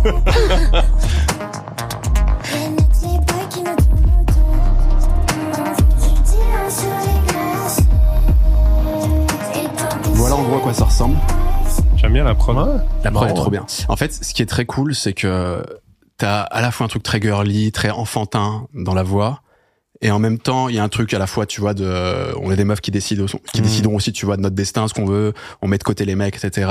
Nous, ce qu'on veut, c'est faire les sous. Et justement, ils reprennent aussi, parfois, ça peut être un peu vulgaire, des codes un peu plus urbains, etc. Mhm. Tu vois, un mélange comme ça qui, je trouve, donne une identité assez cool. Euh, voilà. Bah, c'est très, c'est très en vogue euh, ça dans les termes, dans les thèmes euh, actuels, je trouve. euh. Absolument. Ce re-empowerment. Tout à fait. Non, mais c'est pour ça que c'est une musique complètement actuelle, y compris dans son esthétique sonore, etc. Et globalement, ce que fait Baby Solo, c'est très très cool. Et j'en profite parce que je sais que c'est une des, c'est une de ses références. Euh, Han Solo. c'est Han Solo. Non, pas du tout. Depuis tout à l'heure, j'ai envie de la faire. Genre, Baby c'est la Solo, fille de Han Solo Non, absolument pas. Et, euh, et une de ses références, c'est Younglin. Et j'adore Younglin. Et donc, je me suis repenché aussi euh, sur Younglin récemment, notamment l'album Stars. Je vais pas mettre un extrait, mais très très bien Younglin. J'adore Ça ça. sera pour la prochaine. Yes. Allez. Bon, Robin, merci beaucoup d'être venu Merci nous à voir. vous les gars. très cool, ouais, Désolé très d'avoir été aussi bavard. Non, Ah mais non, non. Et euh, le pire, c'est qu'il y a plein de trucs que j'ai pas dit. mais tu je vois. sais bien, Et mais je me dis putain, j'ai pas parlé de ça, j'ai pas parlé de ça. Mais L'esprit d'escalier, c'est- l'esprit d'escalier. c'est le ça, destin, c'est comme ça. À chaque Tu reviendras. émission. Mais voilà. Avec grand plaisir, les gars. Étant donné qu'on propose ça à presque chaque invité, qu'on a eu pas loin d'une trentaine d'invités, ben un jour on finira par faire une émission à, à 100 personnes où chacun reviendra parler. Je sais pas comment ça. On fera leçon 5 de- heures à marathon, ouais. ça fera plaisir à Daz. Il aime les contenus longs. 5 heures sans personne, je doute. Hein. À mon avis, c'est plus autour de la cinquantaine d'heures là qu'il va C'est falloir. vrai. ouais. Écoute, on fera une Un semaine. gros débat avec beaucoup. Tu, tu, tu fais des petits groupes, groupes de parole. Potentiellement, Ouais, euh, avec le un rapporteur, tu sais, qui vient synthétiser les, les discussions, etc. Bon, on va réfléchir à un concept comme ça. En tout cas, un, un grand merci à la bouclette euh, pour toute la technique qui nous accueille à chaque fois. Merci Daz. Merci Salman. Merci François aussi pour le montage, évidemment. Merci Robin, bien sûr. Merci Robin Daz, merci Salman. Allez, allez Paname écouter. Musique. Ouais. Paname Panique. Panam Panic. Paname musique. Paname Mais c'est aussi de la musique de quoi. Paname. Panam Panic, excuse-moi. Tout à fait, vous le retrouvez Carton aussi. rouge. euh, Car- Carton rouge, justement. Robin, entre, si, on, si on veut découvrir un peu plus ce que tu fais, t'as ton site qui est assez J'ai complet un quand site même. robinnote, euh, Ouais. robin-note.com, je crois. Ouais. Euh, voilà. Puis sur les réseaux, Robin Note, Insta notamment, voilà. on te trouve de toute façon. Insta où je suis, je suis plus actif. Ouais. Euh, sinon, euh, Facebook éventuellement que je délaisse de plus en plus. Comme bien raison. T'as bien raison. Euh, voilà. Et puis un grand merci évidemment à Thoman, sans Ah qui bah. cette émission n'existerait pas. dont je suis cool. un fidèle client. Bah, en même temps, quel musicien n'est pas un fidèle client de Thoman C'est pour ça que franchement, ça, ça fait plaisir de pouvoir faire une émission comme celle-là et de pouvoir la faire grâce à un partenaire comme Thoman, parce que tu vois, ce serait total, ça serait moins cool quand même. Autre ambiance. Ouais, c'est pas Autre ambiance. Bref, à bientôt tout le monde. On se retrouve dans deux semaines pour un nouvel épisode. Ciao. Ciao, ciao. Salut.